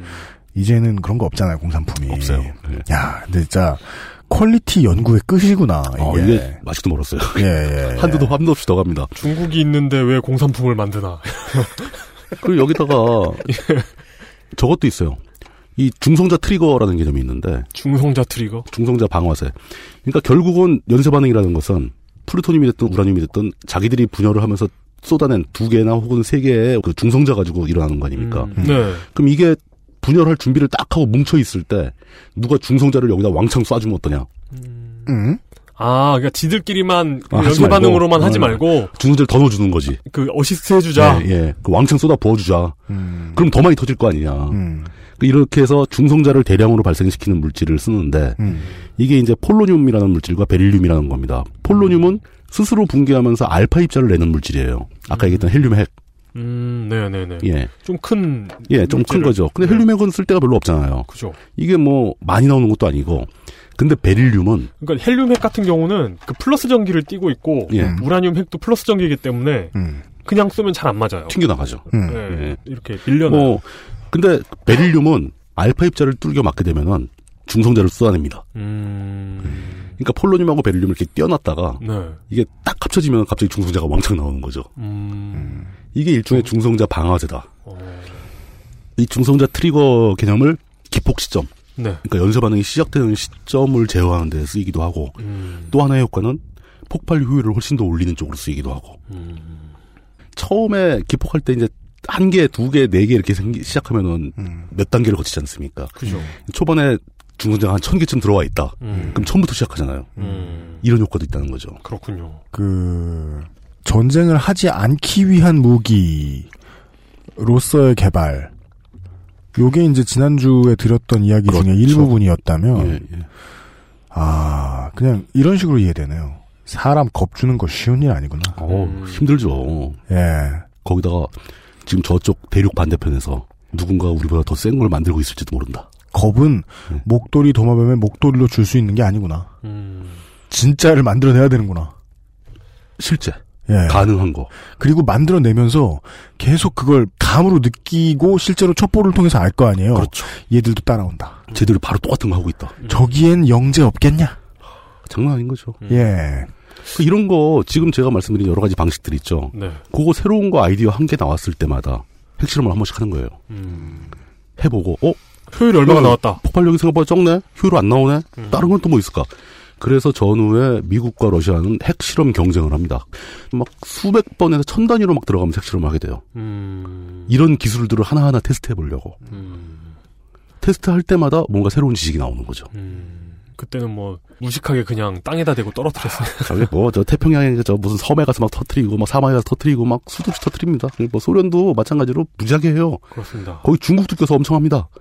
뭐 프랑스 형도 가끔 몇, 한 열대 번씩 하고. 그렇죠. 예. 그 전후에는 그 냉전 시대는 핵 실험이 너무 자연스러웠던 것 같아요. 그냥 막 해요, 그냥. 그렇죠. 요즘 같으면 난리 날 텐데. 큰일 날 짓을 막 하고 있죠. 그렇게 해서 이 내폭형 인플루션 방식의 플루토늄 기반의 핵무기의 거의 끝을 보게 되는데 네. 이 끝이 대략 현실적으로 한 25% 효율이 실용적으로 나오고 음. 이렇게 해서 만들었을 때 플루토늄 양을 조절함으로써 최고 한 500킬로톤 정도의 폭탄까지 만들 수 있다. 그 내폭만으로 예. 500킬로톤. 거기서 벽에 부딪힌 거예요. 음. 근데 우리가 핵무기 얘기 들으면 맨날 뭐 몇 메가톤, 몇 메가톤이 흔하잖아요. 그렇죠. 이 벽은 어떻게 넘어섰는가? 이 얘기는 잠시 쉬었다가 네. 또 하기로 하죠. 알겠습니다. 네. 어, 킬로톤에서 메가톤으로 옛날에 아이스크림이 있지 않았나요? 네. 지금도 있을걸요? 아 있나요? 메가톤 바. 크기는 점점 작아지고 있죠. 그러니까요. 그러니까 기술이 발전해서 작아지는 건가 보죠. 네. 아, 맛의 효율이 높아지는 거구나. 네. 빅파이도 막 먹다 보면 네. 내가 분열해. 이- 예, 화가 나서. 빅파이가 요즘은 손톱파이 이렇게 불릴 만한 아하, 이거 참. 빅파이 238. 네. 아, 진짜 이게 한참 냉전시대에 막 핵무기 막 나오고 그럴 때는 이게 핵, 또 무슨 뭐 우라늄, 라디움 이런 말들이 트렌드였어요. 그래서 뭐 방사선 소화제 뭐 이런 거 실제 나왔고. 방사선을 소화하게 배설하게 해주나? 어, 네, 아, 그리고 너 너의 위장을 소화해 시켜준다는 건가? 네, 뭐 라듐 성분 루크를 실제로 방사선을 방출하는 걸 약으로 팔고 막 그랬어요. 아이고. 그러니까 그 핵물리학이 발전하기 전에 방사선이 위험할 것이라는 생각은 다 했죠. 네. 뭐 마리큐리 같은 사람도 그것 때문에 자기가 위험하다는 걸 알긴 알았거든요. 네네.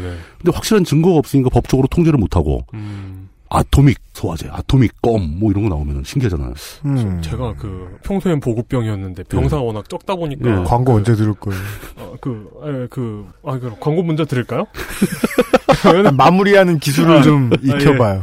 예, 예, 그래가지고 예. 그 화학병도 했거든요. 음흠, 전, 음. 전쟁 나면 화학제가 오면 예, 네가 예. 이걸 해야 된다 하면서 화학 정찰조도 했는데 그때 배우는 게 예. 그거였어요. 그 방사능 측정기에 쓰는 법 배웠거든요. 뭐 가이거메터 뭐 이런 거. 예, 그러면서 거기 샘플로 들어있는 아메리슘 조각을 예, 음. 이렇게 예. 딱 갖다 테스팅하- 대고. 테스팅하면서 이건 괜찮나? 내가 이거 지금 이러고 있는 건 안전한가? 이런 생각을 했던 기억이 문득 나면서 피폭량이 굉장히 작으니까. 예, 초조해하고 있는 UMC 안심하도록 광고를 듣고 예, 오도록 하죠. XSFM입니다. 안녕하세요. 숨기는 게 없는 조립 PC 업체 컴스테이션의 이경식입니다. 저희 매장에는 말하는 법을 안 배웠나 싶을 정도로 과묵한 조용한 형제들이 일을 하고 있습니다. 조용한 형제들은 언제나 조용해서 호객도 못하고 조용히 일만 합니다. 처음에는 불만이었지만 정직하게 장사하고자 마음먹은 뒤로부터는 이 형제들이 우리 회사의 최고의 자산입니다. 용산 서인상가 21동 1층 130호 컴스테이션에 들르시면 말없이 될 때까지 수리만 하는 조용한 형제들의 서비스를 만나보실 수 있습니다. 컴스테이션은 조용한 형제들과 함께합니다. 스마트폰 오래 보고 눈이 피곤하다면 액정이 깨질까 불안하다면 방탄필름 국내 최다 판매 브랜드 아마스가 세계 최초 놀라운 가격에 특별 판매. 황야의 일이 스테픈 올프가 새로운 이름 대볼프로 여러분을 찾아갑니다. 가죽장인 황야의 일이의 꼼꼼함, 끝까지 책임지는 서비스는 그대로 최고가의 프랑스 사냥 가죽으로 품질은 더 올라간 데볼프 제뉴인 레더. 지금까지도 앞으로는 더 나은 당신의 자부심입니다. Devolf, genuine leather. 어떻게 메가톤 단위 무기가 나오는지에 대한 이야기를 하다가 UMC가 초조해하는 모습을 보고 광고를 듣고 왔죠. 예. 자, 자, 저- 저는 지금 다른 거 말고 자아가 분열. 인플로전 방식으로 분열을 해가지고. 아니에요. 한쪽 자아를 이렇게 탁 튕기면 어, 그럼 나머지 자아가 초임계 상태로 접어들어서. 포신형 방식이군요. 네, 그건. 그러니까 예. 사람이 초임계라는 건 더 이상 못 참는다. 뭐 이런 자아 연쇄 반응. 아, 근데 맨날 저 UMC님께서 진행하는 거 듣다가 네. 들으니까 되게 생소하고 어색하고 이상하다. 야, 예, 저도 이상해요. 네. 이렇게 어색할 수가. 예. 이제 메가톤의 경계선을 넘기 위해서 네. 이 방식만으로는 안 된다. 이거 한계가 있다. 사실 이때가 발상의 전환. 예. 뭐 80년대 90년대도 아니에요. 네. 50년대 초반이에요 이게. 그렇습니다. 네. 이 투- 기술 아. 단계가 수소폭탄 금방 나와요. 네. 금방 나옵니다. 수소폭탄이라고 그러면 보통 일반인 분들이 어 수소 핵 융합 반응을 하는 거구나. 네. 그랬는데 그 핵 융합 반응만으로 이루어진 폭탄은 인류의 기술로 아직 만들지 못했습니다. 음, 그 불가능하죠. 핵 융합을 일으키는 환경을 만들 수가 없어요. 네. 그러니까 기폭 장치가 불가능한 거예요. 네. 핵 융합 반응은 21세기에도 굉장히 당분간 힘들겠죠. 네. 예. 그러니까 이거 핵 융합만으로 이루어진 폭탄은 전혀 없습니다. 만들어진 적도 없고 실험한 적도 없어요. 음. 네. 그러니까 설계 자체가 안 되니까. 그런데 실제로 수소폭탄이라고 부르면 수소폭탄이 아니고 음. 흔히 말하는 열핵무기라고 하는 겁니다. 열핵무기. 예, 열핵무기. 기본적으로 먼저 있었던 플루토늄 기반의 인플루전 방식의 폭탄이 있죠. 네. 그걸 하나 터트려서 거기서 나온 에너지를 이용해서 핵 융합이 벌어질 수 있는 상황을 만듭니다. 음. 그렇게 해서 중수소와 트리튬, 삼중수소 같은 거를 핵 융합 반응을 시켜서 네. 여기서 나온 에너지기 때문에 수소폭탄이 훨씬 세다라고 알고 계시는데 음. 그게 아니고 핵 융합에서 나오는 중성자를 다시 이용하는 거예요. 아, 결국에는 결국에는 다시 핵분열로 돌아옵니다. 아, 결국에는 핵 음. 분열을 하는구나. 예. 그러니까 핵 융합으로 인해서 발생한 에너지는 네. 음. 1, 20% 미만이에요. 나머지는 다 핵 분열 에너지입니다. 그래- 단지 그걸 이용해서 핵 분열의 효율을 극도로 올리는 거예요. 사실 그런 수소폭탄의 구조나 이런 걸 보면 예. 그 우리가 흔히 생각하는 핵융합 반응을 일으키기 좋은 구조는 아니잖아요, 사실. 그렇죠. 삐딱하게 생겼잖아요. 네. 예. 그게 어떤 식으로 가능한지를 간단하게 한번 알려드리겠습니다. 일단 첫 번째 단계에서는 그 플루토늄 기반의 인플루전 폭탄이 있죠. 아까 얘기한 플루토늄 그 피트. 네. 속이 비어 있는 구. 네. 그 구의 내부에 중수소와 삼중수소를 넣어 놓는 겁니다. 음, 가운데 비어있는 공간이. 예, 그뭐 공기 차 있을 테니까. 네. 그 피트 바깥에도 공기가 있지만 안에도 공기가 있었잖아요. 그게 꽉 차 있으면 벌써 핵분열을 시작했을 테니까. 네네. 압축에서 꽉 뭉치는데 그 뭉치는 자리에 수소하고 삼중수소가 있는 거예요. 음. 중수소와 삼중수소가. 그러면 프로토늄이 반응하기 시작하면서 이 삼중수소 수소한테 어마어마한 열과 에너지가 가해집니다. 음. 그럼 얘들이 딱 융합 반응을 일으킬 거 아닙니까? 네. 그럼 거기서 고에너지 중성자가 쏘아져 나오고 음. 이게 자기를 둘러싸고 있는 플루토늄을 더 빨리 분열을 시켜버리는 거예요. 어. 더 강력하게. 아, 그러니까 그 중수소와 삼중수소면은 그거잖아요. 그 안에 그 중성자가 껴있는 그렇죠. 수소잖아요. 그냥 수소는 중성자가 없죠. 예. 양성자밖에 없는데 네. 중수소와 삼중수소는 중성자가 있기 때문에 튀어나옵니다. 그게. 걔네를 짜부시키면 예. 중성자 그 짜고 안에 들이는 있던 거죠. 중성자들이 튀어나오는구나. 음. 예, 예. 그것도 그, 래서 살다가 이렇게 살다 살다 중성자탄이라는 단어를 들어본 기억이 있구나. 예. 그렇습니다. 그 상황으로 하면 그냥 중성자 샤워가 되는 거죠. 네. 그러면 생명체만 죽, 죽는다. 음. 라고 하는데 그건 사실은 그냥 폭발의 규모가 세지면은 세지는 만큼 중성자는 많이 나옵니다. 네, 네. 예. 그렇게 해서 그게 이제 초보적인 열핵 무기였어요. 요 단계까지는 그냥 핵 분열 무기로 취급을 합니다. 네. 수소가 그냥 자기를 압축으로 하던 플루토늄의 폭발 효율만 올려주는 역할만 하고 만다. 라는 건데 음. 네. 거기까지만 해도 이제 다단계라는 얘기가 안 들어가고요. 이런 건 그냥 핵 융합 부스팅이라고 합니다. 음. 음. 핵 융합이 핵 분열을 부스팅해 준다. 그 재곤내네요. 그. 예, 예, 그렇습니다. 예. 음, 네. 그 2단계 2단계에서도 이걸 사실 수소폭탄이라고 부르기 민망한 단계죠, 이것도. 음. 그러나 여기서 그냥 그렇게 단순하게 만들지 말고 좀 더 머리를 쓰자. 네. 음. 그러면서 점점 단계가 늘어나는 다단계 열핵 무기로 진화를 하게 됩니다. 네. 아, 중성자 하나가 중성자 두 개를 데려오고. 예. 79년도에 그 미국에서 어떤 재판이 있었는데 네. 그 재판의 결과로 상당히 많은 양의 문서가 공개가 되거든요. 예. 그 전까지는 핵무기의 구조에 대한 문서가 공개된 게 하나도 없었어요. 거의 없었습니다. 그러니까 완전히 초보적인 모델 말고는. 네. 근데 그건 뭐 물리학자들이 뭐 얘기하기도 하고 막 그래서 나왔는데. 네. 그러면 79년도에 처음으로 다단계 열핵 무기에 대한 그 기초적인 설계 개념이 일반에게 알려지기 시작했어요. 만들어진 건 50년대 초반인데. 그 음. 비밀이 해제되거나 아니면. 그렇죠. 재판 때문에 이걸 막그 정부와 법원 사이의 논쟁이 많이 있었는데 네. 이제는 뭐 알려줘도 되지 않느냐? 정부 니네들이 알아서 통제해라. 다른 방법 많이 있지 않냐? 어차피 20년 전 20년 이야기니까. 얘기인데. 예. 그러면서 공개가 된 거죠. 뭐 세부적인 내용은 좀 다른 관점이 있을 수 있지만 그때 이제 공개된 다단계 열핵 무기의 가장 표준적인 그런 모델이 그 뭐 텔러 울람 디자인이라고 해서 뭐 그런 아이디어를 적용된 설계입니다. 네. 1차로 인플루전 개념의 그 작은 핵 분열 폭탄이 하나 터집니다. 네. 그럼 여기서 굉장히 다량의 그 방사선이 방출이 되죠. 네. 그게 폭탄 내부의 벽을 타고 2차 폭탄 압력을 가하기 시작합니다. 2차 폭탄은 어디 있는 거예요? 뒤쪽에 있죠. 아, 예. 이렇게 뾰족하면 앞쪽에 폭탄이 하나 있고 네. 그 뒤쪽에 2차 폭탄이 또 있어요. 2차 폭탄 케이스에 또 쌓여져 있고 네. 그 1차 폭탄에서 2차 폭탄으로 이렇게 어떤 폭발력을 전달해 주는 걸 어떤 파이프 형태로 전달하기도 음. 하고 그 외부 케이스 내부를 중성자 반사판을 달아가지고 그 방사선들이 반사되게 만들기도 하고 네. 다양한 방법이 있습니다.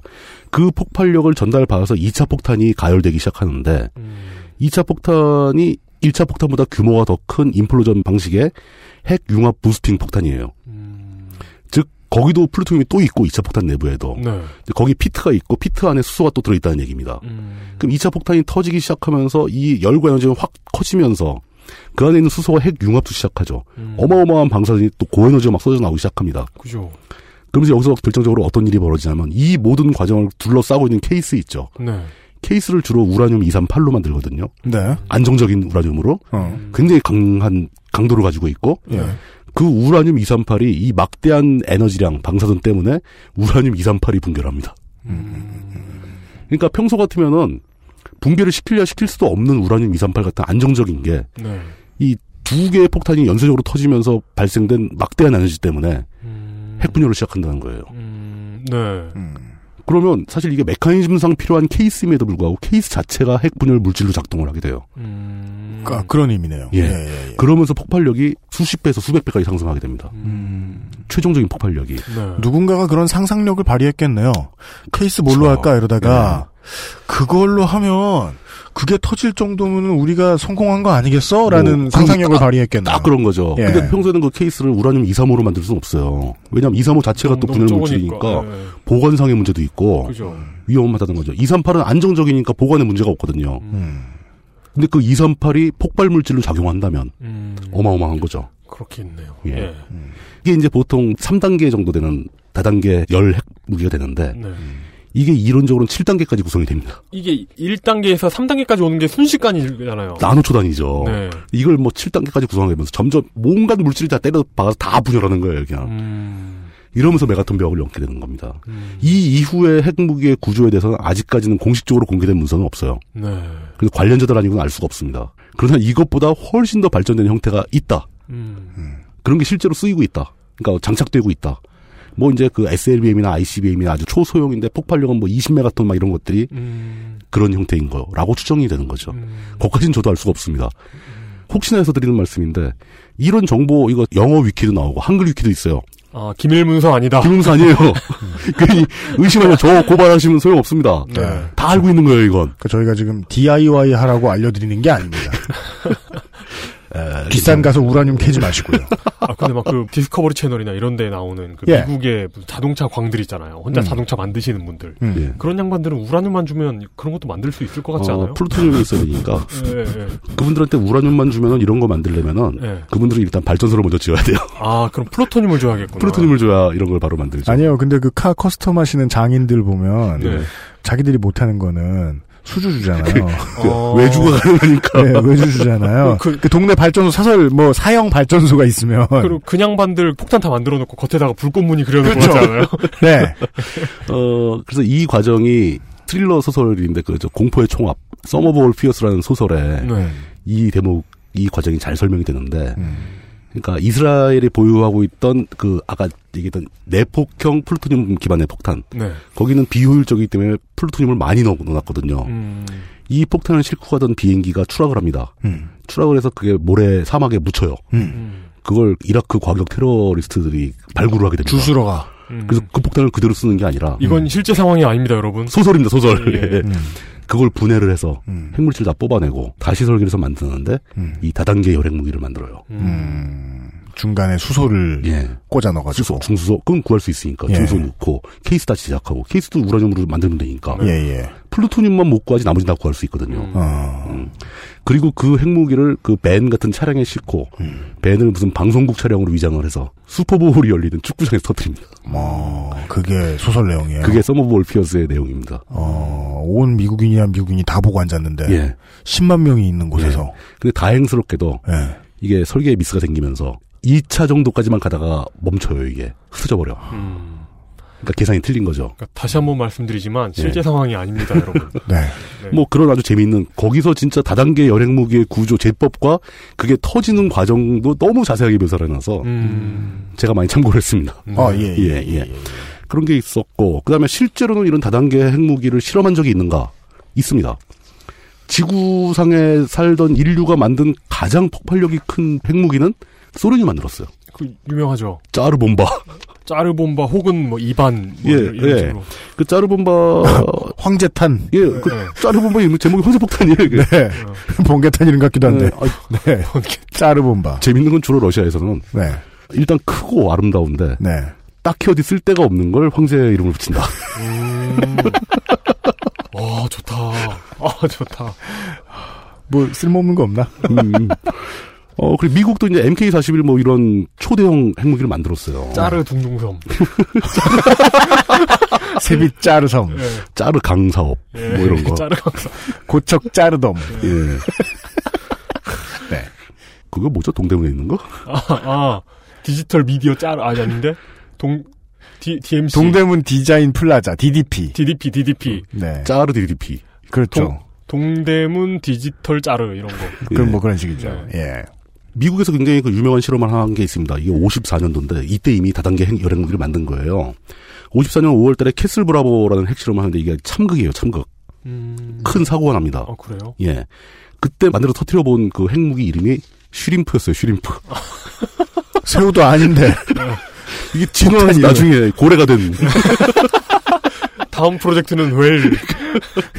이거는 종속 감옥도 없고. 네. 폭탄. 원래 이 실험을 주도한 사람들은 이 폭탄이 아마 폭발력이 6메가톤 정도 될 거다라고 수정을 했습니다. 음, 어마어마하네요. 6메가톤만 해도 대단한 거죠. 6,000킬로톤이니까. 음. 예. 근데 실제로 터트려 봤더니 15메가톤이 넘게 나왔어요. 두 배가 넘는. 이게 그러면 바로- 계산이 잘못되면 어, 예, 다단계 열액 음. 무기에서 그 주변 케이스나 이런 물질들이 분열을 일으키는 양을 너무 작게 계산을 한 거죠. 음. 네. 그게 그 내부에 있는 삼중수와 중수가 분열할 때 뭐 헬륨으로 바뀌고 헬륨이 또 분열을 하고 막 그래서 더 커진 건데 음. 문제는 핵실험을 할 때 추정 핵 폭발력보다 폭발이 더 올라가게 되면은 네. 이게 안전 거리가 있지 않습니까? 네. 이 거리가 훨씬 넓어지잖아요. 음. 그게 갑자기 극도로 넓어져서 뭐 따따블이 돼 버린 거예요. 그러니까 우리는 잘 보이는 좀 먼데 가 있었는데. 예. 음. 그러면서 태평양에서 네. 그 섬 주민들한테까지 피폭이 된 거예요. 아, 예. 어. 저 이런 경우를 에반게리온 보면 볼 수 있죠. 그래요. 우리가 저런 걸 만들었단 말이야. 이러면서. 아, 아, 네, 그렇죠. 아. 그리고 지나가던 일본 어선도 하나 피폭이 돼가지고 사람이 막 죽고 어, 뭐 이런 불상사가 터졌습니다. 이거 말고 그 소련에서 실험한 짜르본반 이것보다 더 컸어요. 근데 반대로 음. 소련에서 실험한 그 짜르본반은 원래 계획된 예정된 폭발량이 한 100메가톤 정도 될 것이다 이건 네. 인류 역사상 최고일 것이다. 네. 근데 막상 해보니까 50메가톤밖에 안 나왔어요. 음. 근데 50메가톤만 해도 그 미국의 MK41에 비하면은 슈림프에 비하면은 세 3배 이상 넘는 거잖아요. 그렇죠. 네네. 음. 대단했다 그러더라고요. 이게 그 공중에서 터트린 건데도 불구하고 진도 5.5 이상의 지진을 불러일으켰고 음. 음. 200km 떨어진 곳에서 섬광이 관측이 됐고 음. 유리창이 깨지고 막 뭐 그랬다 그러더라고요. 네. 아니 기본 원칙으로 보면 물론 폭발력이 있긴 있었겠습니다만은 어떤 물체가 중력과 딜링하는 과정 예, 공중에서 터져서 그것만으로 지진이 일어났다. 땅속에 터진 것도 아니고. 이걸 보고 사실 그 핵무기를 개발하는 엔지니어들은 또 다시 쇼크를 먹습니다. 그리고 전략적인 분석이 다시 들어가게 되는데 야 이렇게 큰 걸 만들어서 어디다 쓰려고 도대체 그런 문제예요. 아니, 이거, 뭐- 이거 근원적인 질문이다. 예. 어떠지? 아니 작은 거 뭐 몇 킬로톤, 10킬로톤, 20킬로톤, 뭐 500킬로톤 이런 것까지만 해도 네. 어 이거 상당히 강력한 무기다라고 생각될 수 있는 더 놀란 겁니다. 아, 50메가톤 해버리니까 네. 짜르본바의 경우 50메가톤으로 우리나라에서 터졌다, 서울에서 음. 터졌다, 광주까지 피폭을 합니다. 경기도요? 전라도 광주죠. 광주 광역시요. 예, 300km 정도. 어. 진짜 용도가 없네요. 이건 그러니까 두 가지가 질문이네요. 어디에 쓰느냐? 예. 전략적인 안 의미가 쓸 뭐냐? 때 예. 어디에 두느냐? 보관도 골치 아프죠. 이거 네. 잘못 건드리면 터져요. 무슨 그 딥임팩트 이런 것처럼 소행성이 다가오지 않는 한. 그때 쓸모 있겠네요. 네. 그잘 들고 가서 소행성 가운데 이렇게 굴 파고 집어넣어가지고. 아, 딥 임팩트처럼? 예, 쪼개면 되잖아요. 네. 예. 그러다 보니까 그 다음에 이제 엔지니어들은, 엔지니어들은 꾸준히 뭘 해야 되거든요. 그러니까 이제는. 예. 먹고 살자면. 핵무기 소형화로 눈을 돌립니다. 네. 그 우리 부대 행보관처럼. 예. 예. 그래서, 아, 이거 더 큰 폭발력은 그만하고 이제, 네. 그건- 그건 좀 실험하기도 그러고, 실험하다 그렇게 큰 사고를 쳐버리니까, 음. 음. 그 캐슬브라보 실험 때문에 미국은 상당히 충격을 먹습니다. 그 민간인들한테 막, 우리가 그- 이런 걸 만들다니. 예. 이건 비인도적이다. 음. 그리고 또 이제 냉전 문제도 있고, 그러면서 뭐 원자력 평화적 이용 쪽으로 돌고 있는데, 음. 이렇게 큰 사고를 쳐버렸으니. 이제 그래서 자꾸 이제 큰 거에 대한 발전은 중단되고, 음. 소형화로 눈길이 돌아와서, 소형 전술 핵무기를 만드는 경쟁이 붙는데, 이때 재밌는 걸 하나 만들어냅니다. 이것도 굉장히 옛날에 만들었는데, 음. W54라는 핵무기를 만들어요. W54? 예. WD40도 아니고. 그러니까 뭐 녹을 제거해 주나 이 폭탄 간만에 아는 거 나와가지고 핵무기가 터지면 녹이 없어져. 그렇죠. 예. 녹아 없어지겠죠. 녹, 녹이 없어지는 게 아니라. 예. 이 무기 폭탄 자체가 한 23kg 정도 됩니다. 뭐 전체 무게가. 아, 진짜요? 엄청 네. 가볍네. 예, 네. 보통 톤 단위만 있었는데 23kg 정도 되니까 그리고 폭발력이 TNT 10톤에서 한 25톤 정도. 뭐 킬로톤도 아니고 그냥 TNT 10톤. 0.01 킬로톤이죠. 어, 그래, 이게 임계치가 안 나오지 않아요? 이 정도. 아. 이제는 기술이 발전하니까 작은 양으로 압축을 해서 터뜨릴 수 있다. 음. 이게 되기 시작한 거죠. 그 이거 정도 그 23kg 정도의 탄두면은 네. 네이비 크로켓 무반동총 뭐 이런 거에 달아 쏠 수가 있어요. 어, 아, 그 찝차에 설치된 네, 찝체 달 수 무반동성? 있는 거. 어. 예. 아. 거기다 그 해서 테스트도 한번 했답니다. 근데 이게 그 무반동총이 사거리가 한 4km 나오거든요. 네. 그러니까 한 3km 날라가 터졌다. 쏜 사람이 비폭이 돼. 그렇죠. 음, 이런 문제가 나오는 거죠. 각도 잘못 쟀다가는 네. 예. 음, 그 최대 사거리 쏘는 것도 문제가 되고, 아, 이건 그러니까 실용성이 없다, 이건. 음. 이건 뭐 의미가 없다. 그런데 사실 그 소형 전술 핵은 이제 핵 음. 배낭으로 발전을 하죠. 일본군이 좋아하겠네요, 이런 무기는. 자폭무기라고 보는 거죠. 예. 지난 시간에 말씀드렸지만 노태우 시절까지도 우리나라에 전술핵이 배치되어 있었다라고 얘기를 했지 않습니까? 그 주종이 핵 배낭이라고 부르는 건데 네. 휴대용 포터블 핵무기입니다. 음, 헐 무게는 3, 40kg 이내고 가방 같은 사이즈로 돼 있어요. 차에 싣고 가서 내려놓고 와서 기폭시킬 수 있는 음. 폭발력은 이제 10킬로톤 이내 그걸 메고 행군해야 하나요? 차에 싣고 다니겠죠. 아, 네네네네. 매는 것도 위험해요. 그 사람 피폭될 수도 있기 때문에. 네. 아유, 그 행군할 때 40kg는요. 아유, 안에 웬만하면 다 예. 살인적이지. 예. 페트병이지. 진짜 40kg를 다 어떻게 넣어? 핵무기는 관물대에 들어가 있고. 그니까.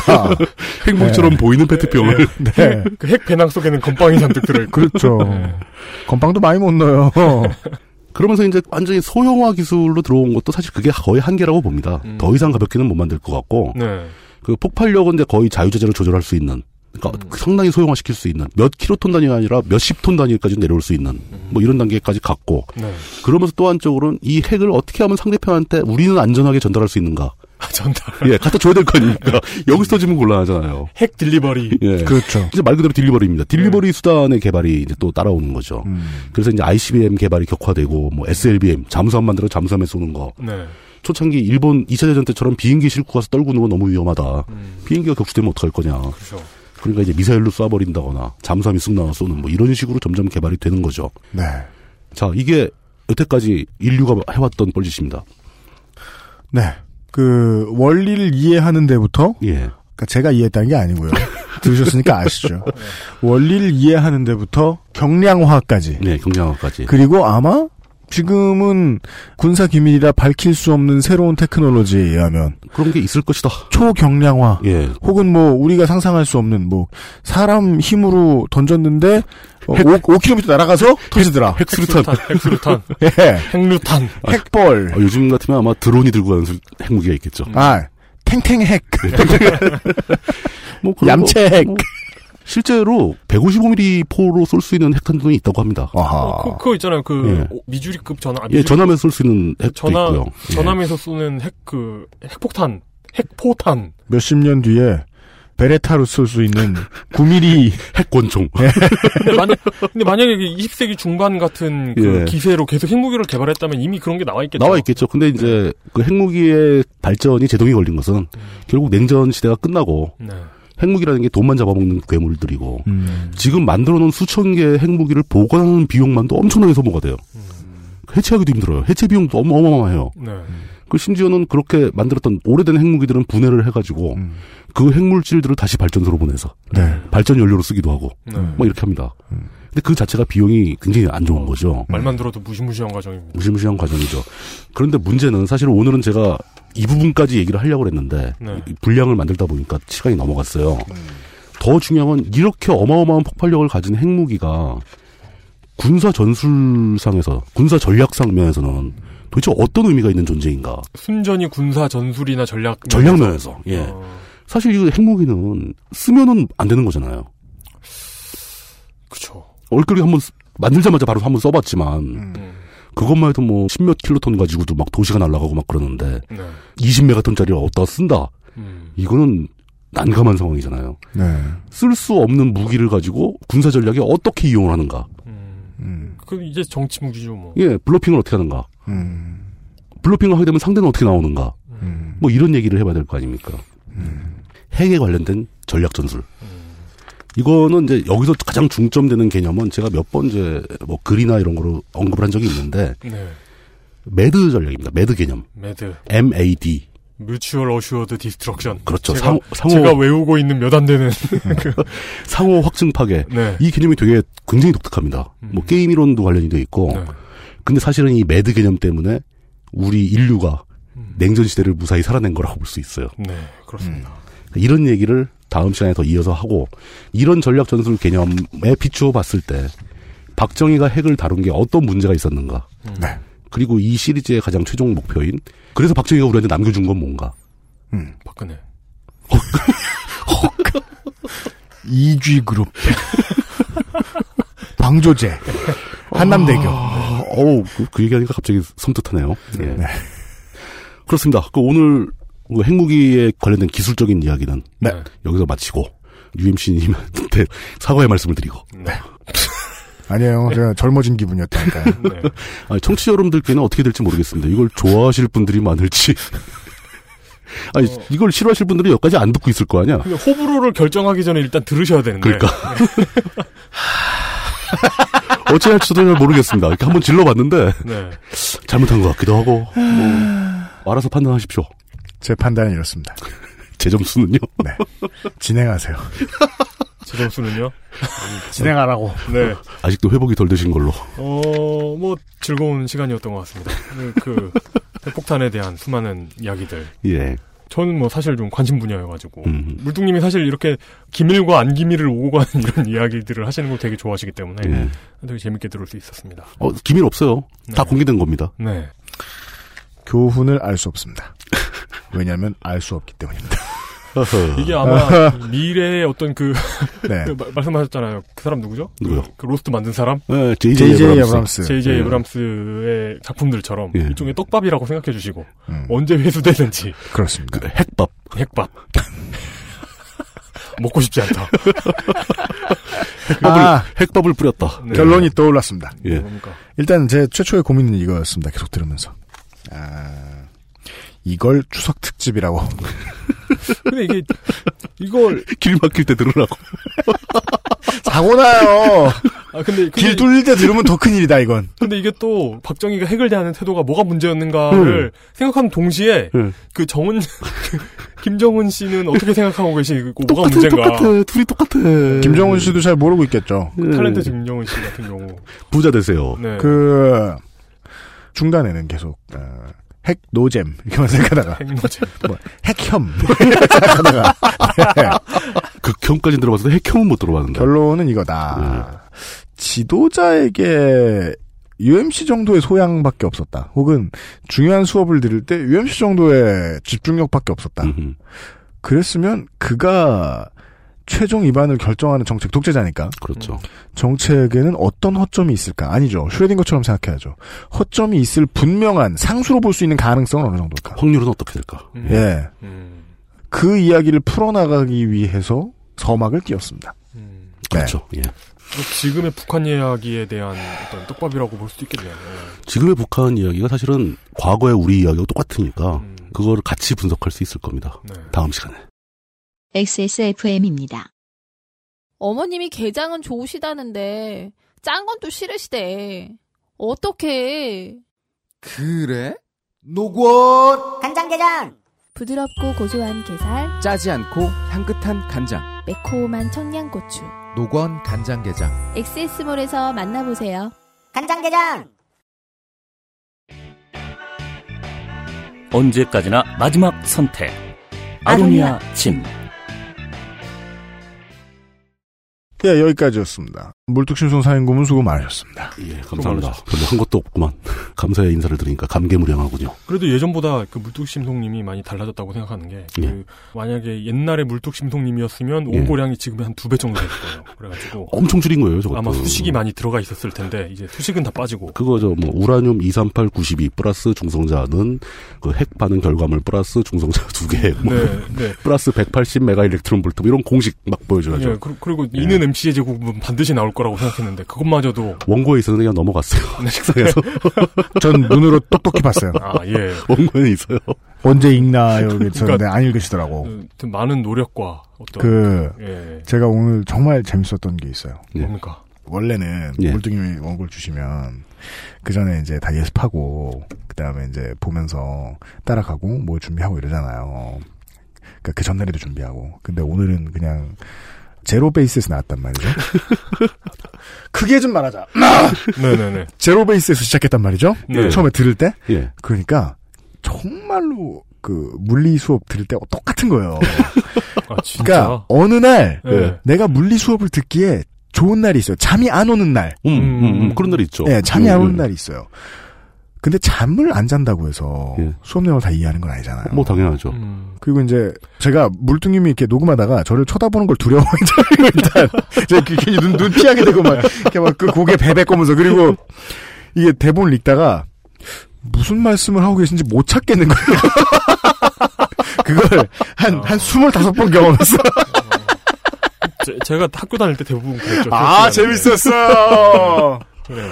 한참 아, 젊어진 나이가 절반으로 반감한 예? 기분이야. 이럴 수가. 뭐 유행심이 저용되면 청취자분들의 80%는 다 안 듣고 계셨을 거라고 아, 봐야죠. 청, 청취자분들을 무시하면 안 됩니다. 아, 많이 예, 들으셨을 겁니다. 예. 언제나 청취자분들과 그리고 팟캐스트 시장 전체의 예상에 허를 푹 찌르는 그것은 알기 싫다. 추석 특집 예, 핵물리학 큰일 났다 큰일 났어 추석엔 핵노잼 가뜩이나 차도 밀리는데 추석, 추석은 뭐니 뭐니 해도 핵이지. 재미는 일가친척에게 찾고 예. 아마 많은 분들이 이렇게 이거 들으시고 고향 가셔가지고 예. 아, 폭탄이라도 안 터지나 이런 생각하실 것 같아요. 그렇습니다. 네. 듣느라 만드느라 모두가 수고했습니다. 어, 예. 고향길 조심들 하시고요. 그렇습니다. 예, 프로듀서 UMC 기술의 이연아 그 외 모든 중요한 일의 이용이었습니다. 네. 다음 주 이 시간에 어김없이 찾아뵙도록 하겠습니다. 아, 명절 잘 보내세요. 예. 명절 잘 보내십시오. 감사합니다. XSFM입니다. I D W K